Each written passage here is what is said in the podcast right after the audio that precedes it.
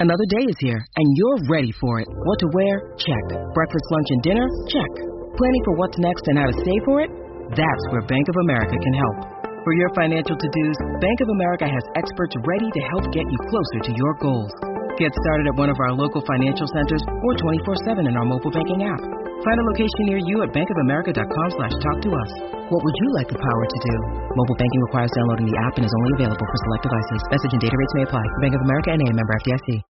When you need mealtime inspiration, it's worth shopping Kroger, where you'll find over 30,000 mouth-watering choices that excite your inner foodie. And no matter what tasty choice you make, you'll enjoy our everyday low prices, plus extra ways to save, like digital coupons worth over $600 each week. You can also save up to $1 off per gallon at the pump with fuel points. More savings and more inspiring flavors make shopping Kroger worth it every time. Kroger, fresh for everyone. Fuel restrictions apply.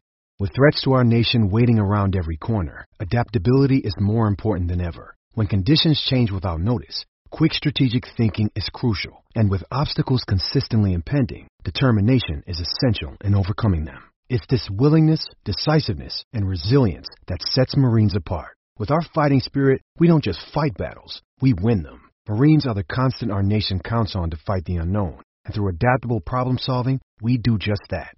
Learn more at marines.com.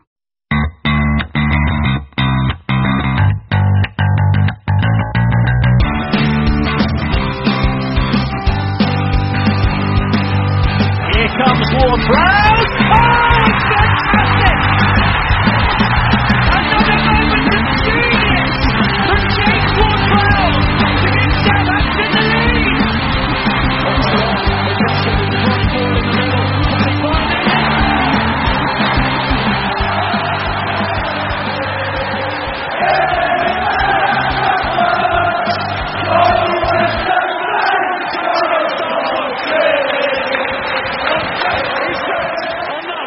Franny Benali, and you're listening to In That Number.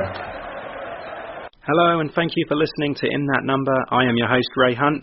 You can find me on Twitter at RayHunt84. My co-host, Kevin Milverton, at Moscow Mush. You can follow the show at Number Podcast. Subscribe, rate, review. Find us on Facebook, Instagram, and if you would like to drop us a line, send us an email to inthatnumberpodcast at gmail.com. On with the show.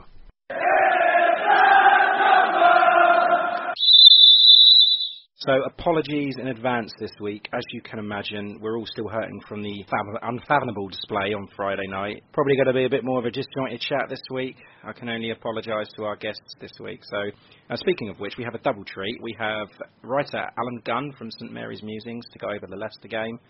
Ugh. Uh, and also, uh, preview next week's double meeting with Man City. We have writer, blogger David Mooney of Blue Moon Podcast. Plus, we have all the usual treats in store.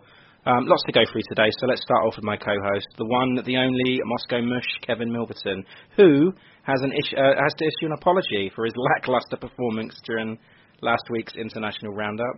Not the only saint to be completely useless this week. Kev, how are you? Um, well, after that introduction, yeah, I'm I'm uh, I'm feeling much better, I must say. uh, yeah, thanks a lot, mate. Um, yeah, very average week. Um, finished off by uh, what promised to be an exciting night of uh, Friday night football, and then uh, managed to ruin an entire weekend uh, rather than the usual half. So, yes. Uh, as for the apology, yes, uh, I I do apologise to Stuart Armstrong and the people of Scotland uh, because I did miss out uh, an important fact that he, in his usual 70-minute cameo roll off the bench, managed to score a goal in Scotland's 6-0 win over San Marino. So, um, well done, Stuart. Yeah, and, and there you go, Kevin McGee, if you're listening. Tartan Army, good on you. Yeah. Um, before we go into the show this week, I just want to say happy birthday to my wife. So yeah, we went out for a nice meal this morning at lunch and a nice Sunday carvery. That was good. Um, so yeah, happy birthday, Gemma. Happy birthday, Jim. Yeah. Right, um, now let's bring in Alan Gunn from St Mary's Musings. Hey, Alan, how are you? Hello, thank you for having me. No, no problem. Um, yeah, like I said, I am sorry. It's under these trying circum- uh, circumstances to bring you on after such a you know disappointing Friday night. Yeah, tough, tough night, and uh, obviously, hopefully, better to come. Wow, that's what we need. Um, Uh, before could- sorry, go on, Kev. Could you just uh, clear up one thing before we carry on? Um, uh, yeah, welcome to the podcast, Alan Gunn. Uh, but yeah, just to clear it up, uh, any relation at all? You know, just to avert any death threats. No, thankfully none yet. Um, but uh, I, I keep it under wraps that my name, uh, last name is Gunn. Um, before we crack on with the podcast, um, can you tell us a little bit about yourself and the work that you do? Yeah, uh, basically just uh, kind of handle some of the tweeting for them during the during the matches. Um, try and keep it as non-serious as possible because a lot of people take take it too serious. So I, I like to be a little bit lighthearted. And then other than that, just uh, do a recap and um, you know mainly my my goal is some good interaction with the fans throughout the game and uh, throughout the week leading up to the matches, and then um, you know we go from there. Uh, Jake Hughes does a does a terrific job um, keeping it running, and um, I know he's got a lot of stuff with MMA and other bits that he does. Yeah, um, yeah. So other than that, I mean, I, I just try and keep it uh, keep it moving for him um, when he is busy with the MMA. Yeah, actually, we, we, we still hope to have uh, Jake on the show in the in the coming weeks when he's when he's available and stuff. So that'll be good to good to catch up with him. Um, other than Saints, I understand you're a bit of a bit of a hockey fan. I am, yeah. Uh, Uh, Hurricanes fan, yeah. Hurricanes, yeah. We we should just do a whole podcast on um on the Hurricanes. Uh, they're having a, having a better uh, success at the minute, Yeah, like what's that? Like seven wins this season, isn't it? I which is incredible. It's incredible. Yeah, yeah, they're just doing doing so well. Actually, I, I I may have mentioned to you off air that I think they're going to be a a strong tip to win the Metro this year. And I mean, Kev, you're not you don't really watch a lot of the a lot of the hockey, but if you are looking to support an NHL team, then you know Carolina Hurricanes. So my loyalties have always been with uh, Toronto Maple Leafs. Oh, never. Yeah, yeah, they have. It's a I, similar, I, similar I like a couple of guys out there. Yeah, I always yeah, feel Maple that Leafs the yeah, yeah, I always feel the Saints are similar to the Hurricanes, and you know, and that they're always kind of trolling the bottom of the of the division, trying to to make that next level. They're not, you know, maybe the biggest market, but they, you know, they find a way to have some stability, and uh, at the end of the day, they always have some some long droughts of, of success. Yeah, I mean they, they they won a cup about 15 years ago though, didn't they? So, Fifteen years ago, that's that's yeah. yeah. So and, there- there's one up on and then didn't make the playoffs for ten. Yeah. Well, Um, I'm, I mean, I'm a Rangers fan, so I, I know I'm a Rangers fan. I'm a Saints fan. I'm a Knicks fan. So yeah, I get I get all the all the crap. Oh yeah, you're you're you're really struggling in despair. Yeah, there. yeah, yeah. You, you might need to get some uh, checkups there. So yeah, uh, as our listeners may have already noticed, uh, you have quite an interesting accent and uh, quite knowledgeable about the NHL. So yeah, could you tell us um, where, where you're from and, and how you got into Saints? yeah, right. Well, uh, I'm technically from from Massachusetts area. Lived in North Carolina as well. Um, Hence the colour Hurricanes. Huh? yeah, yeah. Uh, came to England in 2011 um, when we were championship still, um, and then one of my friends has been a, a lifelong Saints fan. His dad has uh, got family down there, so you know, I, I mean, I just went with him one day. Uh, I think first game was uh, Doncaster away. Um, so, uh, and that was when one of the One Direction guys was there. Oh, Louis, yeah, Louis, that's right. Yeah. And um, so yeah, uh, ever since then I've uh, followed along, and you know when I can go, I go. Suffered, yeah. but uh, yeah, so we, we we try and go to the to the games across the northwest for the most part um, with Northern Saints. So shout out to Northern Saints, um, good group of guys, and uh, yeah, so that's how I've come to to be part of it. So shout out to Andrew McKinnon as well. I know he'd appreciate it. All right. Hmm. Um, so where, whereabouts did you say you are up north? I'm in uh, Preston. Uh, Oh, but lived- yeah. I like it. Nice. So just just north of Preston, we're kind of in the middle of nowhere, but yeah, that's that's that's the closest town city we get.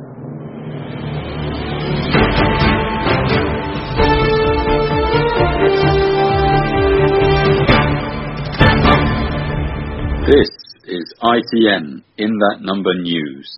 Okay, ITN news then. Let's let's start off with the departure of former boss Manuel Pellegrino from Leganes. Um, I'm sure you're all aware of this. Like a horrible start to the season for him. Was it just two points from the opening nine games, bottom of the league, and all that? But Kev, like, what do we do with Carrizo now? Yeah, that's what I. My initial reaction was, Yeah. oh, this, this is a very, very. Hey, yeah, we're never going to get rid of uh, Guido Correa now. Um, well, unless he gets another job somewhere else. I don't know. I just think he's done. I mean, what what does he do? Where does he go from here? I just think he's a he's just a poor manager. Um, yeah, China, Middle East. I, I mean, it's probably Yeah. about it, really, isn't it? Just another poor appointment for him, really, isn't it? Yeah. Um, yeah, it's been quite a slow news week apart from the obvious. But Kev, do you have any other news? Well, I had a fantastic shit this morning. nice. Um, no, I think there's only a couple of other things. Uh, Moussa Djenepo's back in training. Um, he is much needed, so maybe we might see him in one of the matches against City uh, with any luck. Um, yeah, hopefully, because yeah, that, he had that hilarious injury that um, meant that he couldn't shoot, do anything but, but shoot the ball. Uh, so yeah, hopefully he can shoot again. Um, and the other thing is um, our loanees, uh, Fraser Forster and Mohamed Elyounoussi, uh, both played a part in uh, the sh- shock two-run Europa League win over Lazio for Celtic. Uh, obviously, Fraser Forster uh, played a, a bit more of an important role uh, with a couple of miraculous saves. So, what do you think? Are we are we missing out on a on a very good goalkeeper in Fraser Forster now? Yep. Do we recall him Yep. in January? Yep. okay. I, yeah, it's, it's got to be. We got to. We got to. um, I mean, we haven't really given Alex McCarthy a proper bite of the cherry this season, have we? So, No, I think we'll we'll probably go into that when we talk about the Leicester game. oh, do, yeah, do we have to? Yeah, I- I'm afraid so. Deep breath. Okay. Let's do this. uh, Before- biggest home. Well, go on. Before we do, um, I just want to say let's let's just start with the positives. Go on then. Okay, now that's out of the way. Yeah, please carry on. right. Okay. So biggest home loss in Premier League history and all that. Humiliating, embarrassing, shocking, and damned right unacceptable. Um, actually, do you know what? Before we go into the game, Kev, you know my son Hayden. Mm. So those of you who don't know, he's nine years old. Um, he's never ever shown any interest in football. Uh, Friday night, uh, wife was out. Uh, Hayden turns to me and says he wants to watch the Leicester game with me. So of course I was delighted. Like this is it, the first time he wants to sit and watch a game. So I sent the girls to bed. Um, we had a little father-son bonding session over the football. Uh, and thank you very much, Southampton Football Club, because you've ruined this experience for both of us. And he never ever wants to watch football again. Um, and he said that Saints were the worst team ever. So Um, yeah, one we're not going to forget. He's a smart kid, your son. Mm. Yeah. Uh, yeah, if I had to choose nine words, to, I mean, it is beyond words, really, isn't it? Um, possibly beyond swear words. We might even have to construct an entire new language just to describe what an absolute fucking shit show it was. Um, but yeah, if I had to choose nine words, they'd be woeful, horrific, nauseous, terrible, distressing, tragic, shameful, painful, and depressing. Yep, absolutely. Talk through the team with me. Okay, so we get Angus Gunn, uh, Bednarek, Yoshida, Vestergaard, Valery, Bertrand, well, for about 10 minutes, James Ward-Prowse, Romeu, Højbjerg, Ings, and Redmond. Was, were there any surprises for you with that, with that starting 11? I still think it's quite surprising that we've gone with uh, with a back three at home.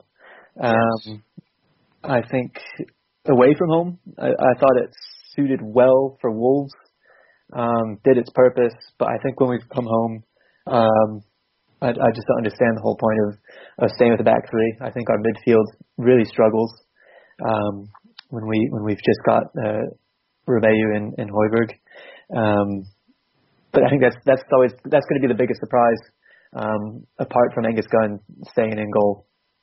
Yes, yeah, yeah. That's that. That is a big one. Um, so anyway, th- it was nine 0 as you all know. The, the goal scorers: Chilwell, Tielemans, Perez with a hat trick, Vardy with a hat trick, um, Maddison. I don't. Did Brendan Rodgers get on the score sheet? I think everybody else did. So, Might as well have, yeah. yeah, Kev, did you have any Leicester players in your fantasy football team? No, I wanted to bring in do that, Pereira, right. but I couldn't afford him. I was like a hundred grand short or something. Oh, unlucky. I, th- I think we I think we should have known that something was wrong when uh, when your son, who is nine, uh, happened to be sat next to you watching the game. I mean, that's that's a precursor. Yeah, oh, I said that. Yeah. Yeah. Um, so we we touched on the team selection with Alan Kev. Um, it has been reported for a while from us now that Angus Gunn has, has needed to be dropped for Macca, but it was justified weeks ago. So this one's got to be on Ralph, hasn't it? Um, it's a difficult one, isn't it? I mean, can you put the blame on Ralph for the team selection? Um, do you think we would perform better if um, if we'd had McCarthy in goal? Possibly, we would have let in not nine, but No, seven, but maybe. May, maybe okay. I'm not taking. You're not saying that Gunn's taken all the, you know, all the flack, but James Ward-Prowse hasn't showed anywhere near the form of last season. Højbjerg Right. too. You've got the likes of Armstrong and Boufal not being looked at. That's got to be on Ralph.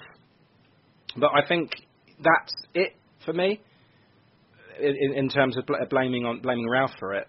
Um, in no way do I think Ralph Hasenhüttl should be sacked because you know, then what? I- We're gonna ha- we're gonna have the same issues that we had. You know, the the board has fucked this club up. It's you know, and he can't work miracles with this championship caliber squad. And I've heard some people say that Ralph will walk, but I don't necessarily agree with that. So, just I mean, putting the blame on him on team selection, I think is is fine. I think, yeah, part of the blame has to definitely um, stop at him. But I mean, yeah, the team losing week after week. Maybe the tactics are wrong. Um, maybe the mood in the dressing room's not right. Uh, maybe the substitutions aren't the right ones at the right time. Uh, formation maybe it's not right. Team selection and so on. But I mean, nothing can justify uh, just the horrific shit show that we saw on Friday. I think it's got to be more on the players because once that third goal goes in and they just fold completely um, at home as well. You know, I mean, the, and the crowd is more or less. Behind, I mean, obviously in shock, but the crowd's still behind them. Still not enough to to to keep them to give them any motivation at all in the game. No interest, yeah, just pathetic. Um, Alan, I saw a tweet that you commented on about Ralph Hasenhüttl losing the dressing room. Do you do you stand by that? I, I stand by it in bits. I think his his kind of I don't know what the word would be, but his just kind of his ability to control the senior players is. I think that they're they've gone through this for how many years now? Three years. Will be the third year, um, and I think that they're they're probably the ones that are the most at unease with what he's doing um, because they've been through it all. They've been through, you know, with Puel, Pellegrino, and now with Hasenhüttl. So it's, I think they're the ones most concerning because we just got no senior leadership. I don't think Højbjerg's the proper captain. Yeah, he's able to go out and you know give these apologies, but as far as you know Ralph's ability to to connect with the senior players and you know I think as a whole, I think he's just it's tough with this group of players, and I think obviously, like you said, that comes down to the board, the type of players that he wants in. Um, and I just don't think that he's got. I don't think he has the right personnel in that that suits you know his own ethos and what he's trying to accomplish. And I think a lot of the guys, um, for whatever reason, whether it's whether they know they're doing it, um, are just kind of working against what he's actually trying to to get done with the club. Yeah, well said. That's a fair point. Um, I mean, would you rather it was Hasenhüttl there or or someone else, given the caliber of manager we're likely to attract, and taking into account also that we we do get through managers who have done for the last two or three seasons. Would be what the fourth, fifth manager now in in in three seasons. Um, I mean, who are we going to? Is going to be? Would you rather us kind of a Sam Allardyce sort of character coming in and just scraping us to safety? Oh, definitely not. I'm I'm sticking with Ralph. Um, regardless, I mean the results poor, um, and I think in any club you could look at and be like, yeah, that's a sackable offense. But in our position, um, with who we're able to bring in, I mean, there's just no one um, that comes close to what he's accomplished.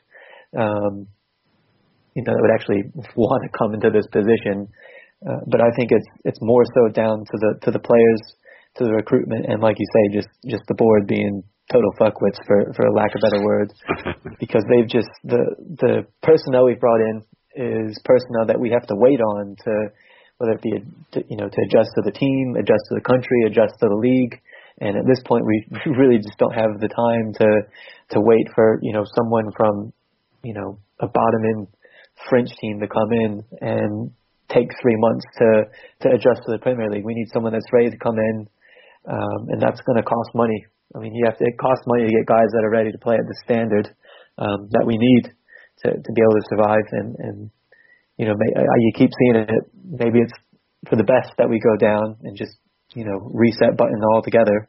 Um, but I, I think oh, this yeah. team, I think this team belongs in the Premier League. Not this team particularly, but you know, as a as a club, you know, we've proven that you know we can scrape in and stay up, and you know we we play really well against good teams, um, you know, top six teams. Hardly get anything from it, but it's just the the drop off from playing those teams to playing the likes of you know relegation teams, you know, the rivals like that. Um, it's just not there. We just don't turn up, and it's I think it's down to the team, down to the to the personnel at, at Ralph's disposal. But I'm, I'm not saying to get rid of him.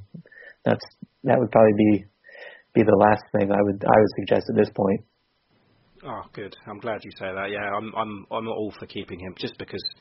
I mean, like I said, I'm not blaming him. The only thing I, I'm like like you said, Kev, about the tactics. You know, bringing in players a little bit too late, substitutions that the starting lineups are a little bit. You know, he needs to take the blame for that. But that's as far as it goes for me. As like I said, he's got a championship squad, I believe. I expect certainly a defence. You just cannot do, you cannot do anything with it. Doesn't matter who you play at the back there. That is it. That's all we've got. So that, that he's not going to be able to work miracles with this squad. Um, we've had some some messages after the game. Obviously, I was reaching out to the fans, asking them to, you know, give us their thoughts if they could. Um, so I'm going to read some out, and I want you know want your opinions on them, both of you. Um, first one I want to read is our, our friend and you know, previous guest of the show, and returning soon actually, John Smith, uh, had this to say. They kind of echoed how I thought, um, so I thought I'd share this. Um, he said, "Disappointed, but this is a long time coming. Regardless of how good Ralph is, he's got a team that spares on talent. Notwithstanding this, talent or not." It was the uh, capitulation and lack of teamwork that made the hard made that hard to swallow. Um, so yeah, I think that was well said. It was it was basically mm-hmm. the teamwork that's on there. Um, it may have the, like the questionable team selection, but we don't have that backup talent. I mean, like I said, what are you supposed to do? The, the, the teamwork or lack thereof on the pitch, it was appalling. And you said it as well, Alan. Højbjerg's captaincy that needs to be questioned because there's just nothing there. There's no cohesion there. Who who's our candidate for captain then? Well, that's the point. We haven't got we haven't got a team. We haven't got a leader, have we? We haven't had one since Fonte or Van Dijk, or we just don't have anybody. Yeah. Who was it? Who was it before Højbjerg? It was it was Bertrand, Bertrand wasn't it? Yeah. And then you had Davis. Davis was probably the last bona fide captain that we had. Sure, yeah. Um, but we still have a senior player that's. I mean, like I said, with the you know kind of the dressing room area or issue, I just don't think that Ralph's got trust in any of his senior players to, you know, to, to give that role to. Um, I mean, and when you don't have that role, I mean, this is kind of what you get. You get performances like this, like like he says, a, a long time coming, um, getting our hides kicked. Hmm. Yeah. Um, Christian McKee added, he's feeling cheated, angry, and frustrated. Our squad isn't great, but it's certainly not the worst. Ralph has to play a system that utilises our best and most creative players. That means fitting in Redmond, Boufal, and Djenepo. Five at the back just doesn't work with our defenders more key points there as well. Um, it's clear from this fan base that Ralph has a lot of respons- does take a lot of responsibility, but not the 100% that he's taking on his shoulders. So yeah, like you said, Alan, about having the five at the back, especially at home, it's not working with the defenders that we've got. Um, and Kev, why is um, why is Boufal not been playing? Why has Armstrong not been playing? Yeah. Why, is, why is Højbjerg and and James Ward-Prowse been getting constant starts and not doing anything, not offering anything? I don't think there's any culpability if they have a bad match or a bad run of form. He seems to stick with them rather than rotating and, and trying out new ideas and um, yeah, giving players uh, a chance. We haven't seen any youth players come in at all really this season. Uh, I think we just had a couple on the bench, and Lundaloo and um, did did Smallbone get a look a little shout? That was about it. So yeah, I think from now if we if you don't see the youth players coming on through, then yeah, I'm going to be just. I mean, I mean, you're obviously extremely worried. That we are really quite definitely in a relegation battle now. But yeah, if if he's not even willing to take a chance on the players that he was going to take a chance on last season, you know, Valery has been been a product of of, of him putting faith in in the younger, less experienced players. And last season, it, it more or less worked out. As for the five at the back, um, I don't think four at the back works either. I don't think our defence works at all in any combination. No, the players don't work, do they? The, the, the, the what we've got. We But, don't I mean, have a we've got- partnership. No, that's it. We've we've got um, Bertrand's going to be suspended now, straight red. Um, Vokins, we've got you know left back, but no doubt he'll probably put Kevin Danso over there Or James Ward-Prowse. or James Ward-Prowse and get him to fill in a role. Yeah, I just yeah. Although Cedric was and this- Valery on at the same time. was this a kick up the ass that he needs to, you know, is he listening to the fans? Does he need to think maybe I should, I should be a little bit more cutthroat with these players? Um, we had another one from uh, Gareth Davies. Uh, problem start at the top. Ralph is good and the best we can ask for, but he has made questionable decisions for a while. He needs a good number two. The squad is barely mid-table, and we are playing. Uh, we are paying the price of uh, for years of bargain hunting. Yes, Yeah. big shout out to Gareth Davis for that one. I, I really agree with that as well. I mean, I said to you a while back, Kevin, that Ralph's vision of buying cheap and taking on projects, I just don't think it's going to cut it in the modern day Premier League. As, as admirable as his as intentions are, I just don't. You know, they need to spend some money. I mean, look- bank. You need to do it. You can no, you can do that, and it's what we've uh, made our fortunes in in doing. We've had great success in doing that, but you can't have a full squad of those kind of players. No, but we need we need a, a you know a big money centre back. We've needed that Yeah. for ages, and we got Kevin Danso in, who is let's face it, he's not going to be the player that we, we, we expect him to be. I mean, even Yannick Vestergaard is one of the one of the you know highest one of the highest rated centre backs in Europe, or at least at least was before we got him. Um, I mean, you didn't come cheap, and yeah, and look how he's worked out. I mean, maybe we've got a good player in there, but we just don't have someone to get the best out of him, or um, someone who can communicate with him and, and you know delegate the defending roles between them. But yeah, I think we need to do some some serious work in Germany, and I think a lot of it does come from the top, um, from from Gao and the board, who just seem very disinterested in what actually goes on on the pitch and with the club. It's just, you know, am I going to get my money out of this? Am I going to get my, you know, prestige bragging rights in some cigar club in Shanghai? Mm. That's what it's come down to. Um, I got another angry message. Um, the last, the last angry one, I think. Um, Debbie Beckham sent me this the day after the game. Um, she said, "I am more angry today uh, to say I watched the most unpassionate side I have ever seen. I really can't see us getting out of this rut. There is obviously a problem at the club, but those players should play with pride and passion every week." Another one that's bang on there too. Um, yeah, passion. did, Alan, did you did you uh, you know echo that as well? Did you notice the lack of passion on the field? Yeah, well, absolutely. I mean, uh, I thought from the start we looked poor. I thought, you know, regardless of Bertrand getting sent off, um, that first goal, it just they just don't look engaged into exactly what they're doing. Um, completely tactics aside or anything, uh, they just kind of look like they're out there going through motions. Um, I don't know. I mean, obviously the club is very good at feeding us you know some positive energy with you know what they do on their social media channels but it to me it just looks like you know they're they look like a team that haven't won in you know god knows how long it feels like now um but yeah i just i i i think that you know they go out there knowing you know how's it going to go wrong this week um Yeah. and uh, that's what happened. Um, you know, first goal, and then compound that with with Bertrand getting sent off to VAR, and then um, obviously two goals follow. We're down. You know, they, that's they average a goal every ten minutes if you look at it, and that's just that's unfathomable to me. I mean, that's just like you say, that's passion gone. That's everything gone. That's that's not trying. That's just giving up. I've seen more fight in a dead hedgehog. That's Yeah, been I run mean- over twice. that seventh one in particular for me just makes me angry. I mean, I, I have done the thing. I have watched the game over again. Not not the whole game. I watched the highlights, and that seventh Same goal. that- difference.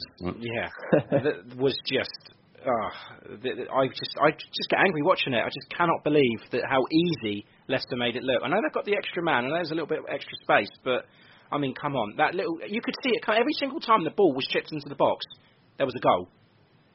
But I've been saying this to you all season, Kev. Like even from corners, I whenever there's a corner, I I get scared. I just do not trust anybody at that back, and it's just like that seventh goal. Like I said, was just it just makes me angry. I cannot believe it. Whenever the ball gets more than four feet off the ground, it's brown trousers time, isn't it? Yeah, and you know that Brendan Rodgers looked at that at half time and thought, you know, 5 0 up at half time, and fair play to Leicester, they kept going. Do you And think that I would have um, done the same thing. I would have done exactly the same thing, but he must have said to him, look, whip the ball in the box, just whip it in. They cannot deal with it. do you And think right? that um, Brendan Rodgers overheard Ralph on the touchline shouting nine, nine, nine, and I thought, oh, that's not a bad idea. Very good, Kev. Um, But I mean, they, they were they were motivated. They, I mean, they could see that we were there for the taking, and Yeah. that um, there was just, I mean, absolutely no creativity at all in midfield. They'd post no threats. You just, you know, hoof it over. Um, no one's marking anybody, and they just got a free run. So yeah, go out and score as many as you can. And you know, they thought, oh, we could have a you know a record-breaking win on the hands, and yeah, fair play to them. And they they've got that energy and drive that I mean, we're just going to have to stand and be jealous of. Absolutely. Um, now, guys, where do we go from here? So, okay, let's let's just forget Down. about Tu- yeah. Okay, let's just forget about Tuesday and focus on next Saturday for a minute. Uh, Ralph's got a monumental task on his hands, you know, to strike confidence back into the side against the defending champions in their own backyard. Um, and Kev, I mean, I mean, I mentioned to you so your tweet that you put out about the, you know, the lineup against City. But guys, what would you do in, in that City game? Who who are you playing with? I'll start with you, Kev. Um, oh God, I mean, if you want a full lineup, I mean, just completely. No, not not a full it. one, but just just like all the players that need to come out and the players that need to come in. I think everyone needs to come out. I mean, maybe Redmond and Ings, um, they they're the only ones with any kind of um, creativity or dignity after that match. Um, so maybe it could be worth leaving them in. But um, oh yeah, bring back in Adams. Um, if Djenepo is back, obviously he's going straight in there. Um, um, you've got Armstrong as well. Boufal, Vokins, Boufal, uh, yeah, Danso at the back. Uh, Danso, yeah, I mean not at left back obviously, but um, No, no. um, yeah, Danso at the back with, I mean, who are you going to pair him up with? I mean, Vestergaard, Yoshi, and Bednarek were all equally as shocking. St- Stephens, um, I mean, he came out of that not looking bad only because he was substituted on at half time and only let in four instead of five. I mean, this, well, and it's- okay, two of those were, um, there's a penalty and a free kick. Okay, fair enough. So, but yeah, I mean, we all know that Jack fucking Stephens isn't a, isn't a, a centre back. I mean, he he could maybe be on there as a kind of holding midfielder, but we've got enough of them in um, Romeu and, and Højbjerg. Um, so yeah, oh, yeah, maybe maybe is Cedric, you know, fit again? I don't, I haven't really heard much news about him. um, it could possibly be, yeah. Could possibly- Um, so yeah, maybe he could go back in because he wasn't part of that. You know, it's just just completely, you know, just remove all that negativity by just not having those players in there. Give them a chance to, you know, Yeah. get over it give somebody a new, a new, you and know, bring the youth in. I mean, they can't Yeah. do any fucking worse, can they? exactly. Um, Alan, same for you. You you agree with Kev there? I mean, formation wise, would you would you go? I mean, a lot of fans are screaming for like a four-two-three-one. Yeah, uh, I, I think if we're going to City, it's it's almost damage limitation, or are we just going to go for it and not worry about what the scoreline is? Um, just try and get some sort of confidence um, back on our shoulders. Uh, but yeah, like I like like you're saying, I mean, it's it's got to be Boufal's got to come in. I mean, the fact of the matter is, we've got Che Adams sat on the bench, um, and he was supposedly supposed to come off just you know get a rest apparently. Um, yeah, yeah. so so what's what's up with that? I mean, he's supposedly supposed to come, you know, for the rest, and then he's going to get used again. But I mean, he's just been, you know, last five ten minutes of the match. Um, so is he actually, you know, does, you know, Ha- Hasenhüttl actually believe that he can come on and do something for him? Um, but I think it's as long as we start with someone other than Gunn in goal right now, um, that'll be a good positive. Um, and then wherever else, I mean, Højbjerg's maybe going to come off Romeu, but it's, it's, who do you replace him with? Um, I mean, is Obafemi still injured? I guess from Yeah. from Portsmouth. So I mean, we the the options, you know, they're limited. I mean, you've got Ings and Redmond, like you say, are about the only two that rightly deserve to stay up uh, or in the retain their spot. Um, we, we brought up Bedrick, um, and uh, who's to blame for his regression? Obviously, he was a quite a standout player last year. Um, but he's he's taken whether it's his own fault or uh, you know who he's having to, to partner with in defense. I mean, he's clearly regret. Um, so that's that's a whole other discussion. Um, He but- started the season quite well. Hmm. And he just got, yeah, like you say, progressively worse as it's drawn on. Yes. But I, yeah, I mean, it's it's definitely got to start. I mean, wholesale changes. I mean, that's just to maybe shake something up. I mean, but but what's what's going to shake it up against against City? I mean, they're a team that also needs confidence. You know, just you know, based on how they, I guess they feel that they've been playing, and who better to play against than us, the captains of giving everyone confidence. Um, Alan, I know you mentioned something on this a little bit earlier, but uh, do you think dropping down to the championship is what we need and deserve? I think it would be a pretty good eye opener for the board, thinking that you know we're here and we're in the Premier League and that we're going to stay in the top flight. Um, but I, I mean, I think at this point we are a championship side, like you guys have both said, um, and I think we could just with do do with hitting the reset button uh, from top to bottom and starting over again. Uh, I because- never, ever um, accept that argument because it would just be an absolute disaster. I mean, it, like it, it's nice to kind of idealize it and say like, oh, we'd be playing at the right level. We'd have the, those kind of glory days from the two back-to-back promotions, and we might see some decent football. These players. It's just the aren't uncertainty of going quality. back again, isn't it? Not Absolutely. just Yeah, that's very true. Yeah. But um, yeah, I mean, we- we'll have all of those championship quality players, like you know your, your Jack Stephens and James Ward-Prowses and, and so on. But all of our best players, best players will be sold off uh, at bargain prices. Um, we, we we won't have any of the Premier League money, um, and the What, board. you mean like we've got now? Um, well, I mean, by staying in the Premier League, I mean we get all those um, TV rights, Oh, and sure, yeah. we're actually going to be able to sell tickets and fill up the stadium if we play decent enough. Um, yeah, I mean the, the the difference in the amount of income that uh, Premier League football provides against Championship is just yeah monumental. Mm. And the the board, I mean, Gao's going to still want to get some cash back out of this either way. So um, yeah, that could end up just ruining the club, and we could find ourselves in serious serious financial difficulty. Um, I've seen a lot of the teams that have uh, gone down a similar size to us, like um, Sunderland. Um, yeah, been thrown down to League One. Um, yeah, v- Villa. I mean, took them. I mean, they're a huge club, right? And it took them how long to get back into the Premier League? I mean, it's no certain fact that we'd be would be back within a season or even two or five. Mm. It's agreed. I, I totally understand that, and it's I mean it's just something has to give to to at least you know give give the board some sense of reality. Because I mean I I read that Sam Wallace Telegraph piece um, when it came out yesterday, and it you know the board's like you know, all happy or whatever however they presented it you know they're willing to put money into the club in January, but until actions you know so they act on it and actually do so, I mean it's like something's got to happen because it's just it's been the same sort of false sort of investment that they said that they would do and they've just not done it uh, or at the right places.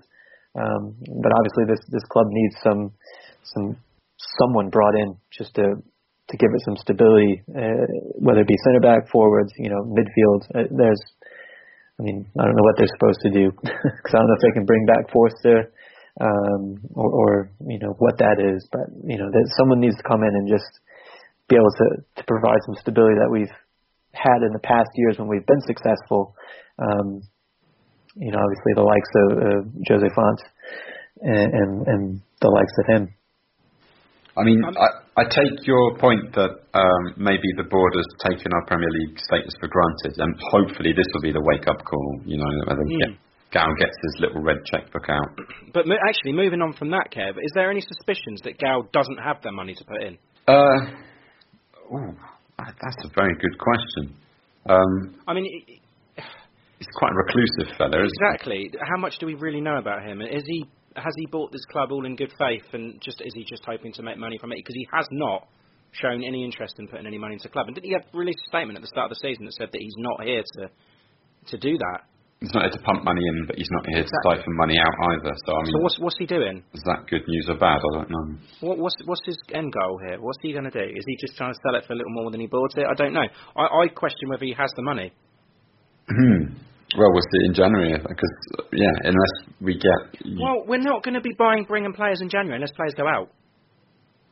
um, Nobody wants us. They don't want any of our players. I mean, so, I mean, just, just you know, a dried up um, Premier League centre back with experience on loan, you know, that's warming the benches at one Yeah, of the Gary bigger Cahill clubs. would have been good. Cahill, yeah. I mean, he's going to have to bite his tongue on that whole. Oh, everyone that we sign must be under 24. No, come on, like you, you know, we Yeah, we you can't need- do anything, kids. Yeah.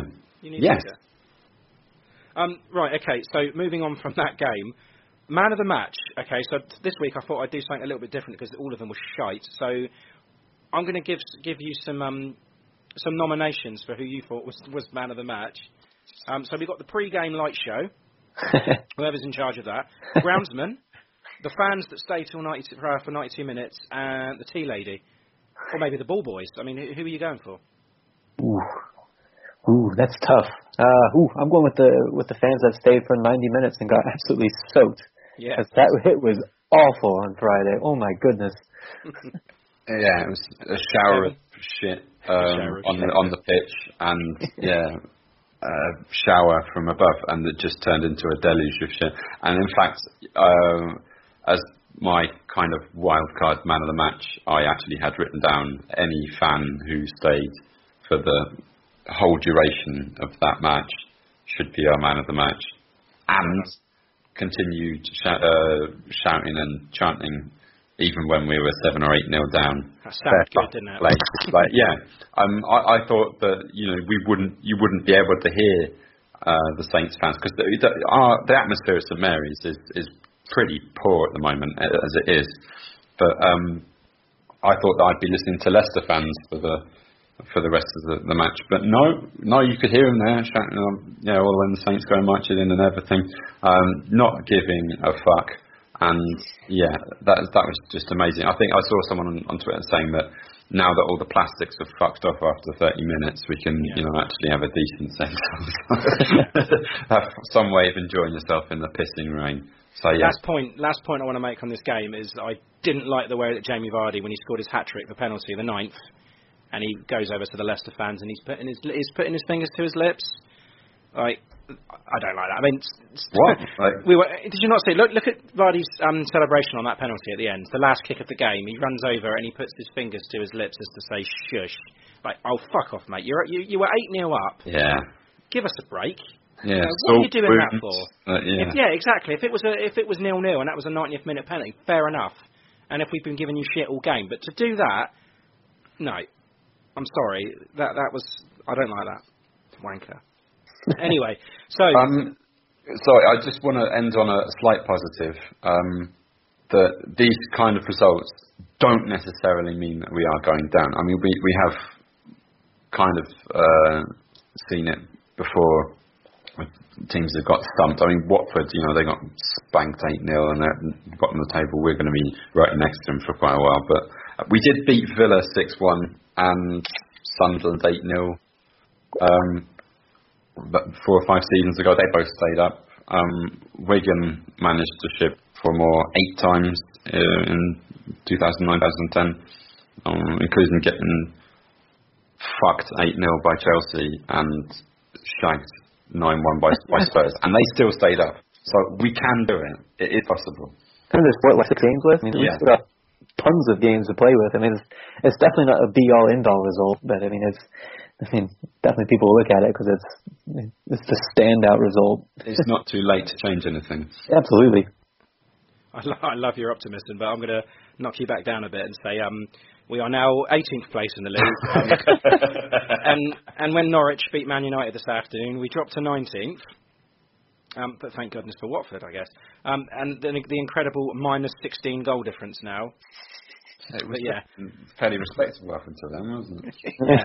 Um, but anyway, not all doom and gloom. I, I know what you're thinking. Yes, and we still do have the Matla quiz. So, Or, or I'm Alan, probably get a zero. no, you'll be fine. Right, are you ready for this? yeah, yeah, go on. Okay, are if he gets if he gets every question right, do we give him nine points? and do I get to shush the crowd? Yeah. okay. Question number one.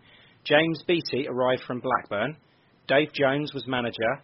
Østenstad was the season's top scorer, and Saints finished one place above the relegation in 17th place. But what was the season? Ooh. Uh, we're gonna go with uh, 2003. Ooh, it was 98-99. Oh wow, I'm way off. Okay. Uh, second question. Uh, Matt Le Tissier won Player of the Year how many times? Three, four, or five? We're gonna go with four. It was three. Damn, wow, I'm. Oh, so what do I get if I get zero? Uh, I'm sure you'll get. I'm sure you get one. okay, last season, what did Saints pay Celtic for Stuart Armstrong? Ooh, that's gonna be seven. Yes. Yeah, Seven yes. Well done. I knew it was cheaper. They, were- they were surprised at it for sure. Uh, okay, I name the clubs, you name the player. So, Sheffield United, Scunthorpe United, Doncaster Rovers, Southampton, Leeds United, Sheffield United. That's gonna be. um I remember this one. Uh, Billy Sharp. Yeah, all right, well one done. only. Nice one. Right, okay, who am I? For three points. Remember, if you get it wrong, no points. Yep. So it might be good to hang on for a second clue or even a third. Um, okay, so for three points, born in February 1982, became a trainee for Blackpool at the age of 16, making his debut in 1999 at 17. All right. Do you want to guess or do you want another clue? I'm gonna take another clue. Okay. I think I Uh, know this one. All right. Um, y- so, after Blackpool's relegation, he had spells at Macclesfield, Stockport, Rochdale, and Bristol Rovers. Yeah, I'm gonna take a guess. Okay. Okay. I'm gonna go with Ricky Lambert. Um, Hey. two points. He joined I- Southampton in August 2019 for £1 million, making over 200 appearances, 106 goals, and helped secure Saints back-to-back promotions before his dream move to boyhood club Liverpool. Finished his career with spells at West Brom and Cardiff. It was Ricky Lambert. Well done.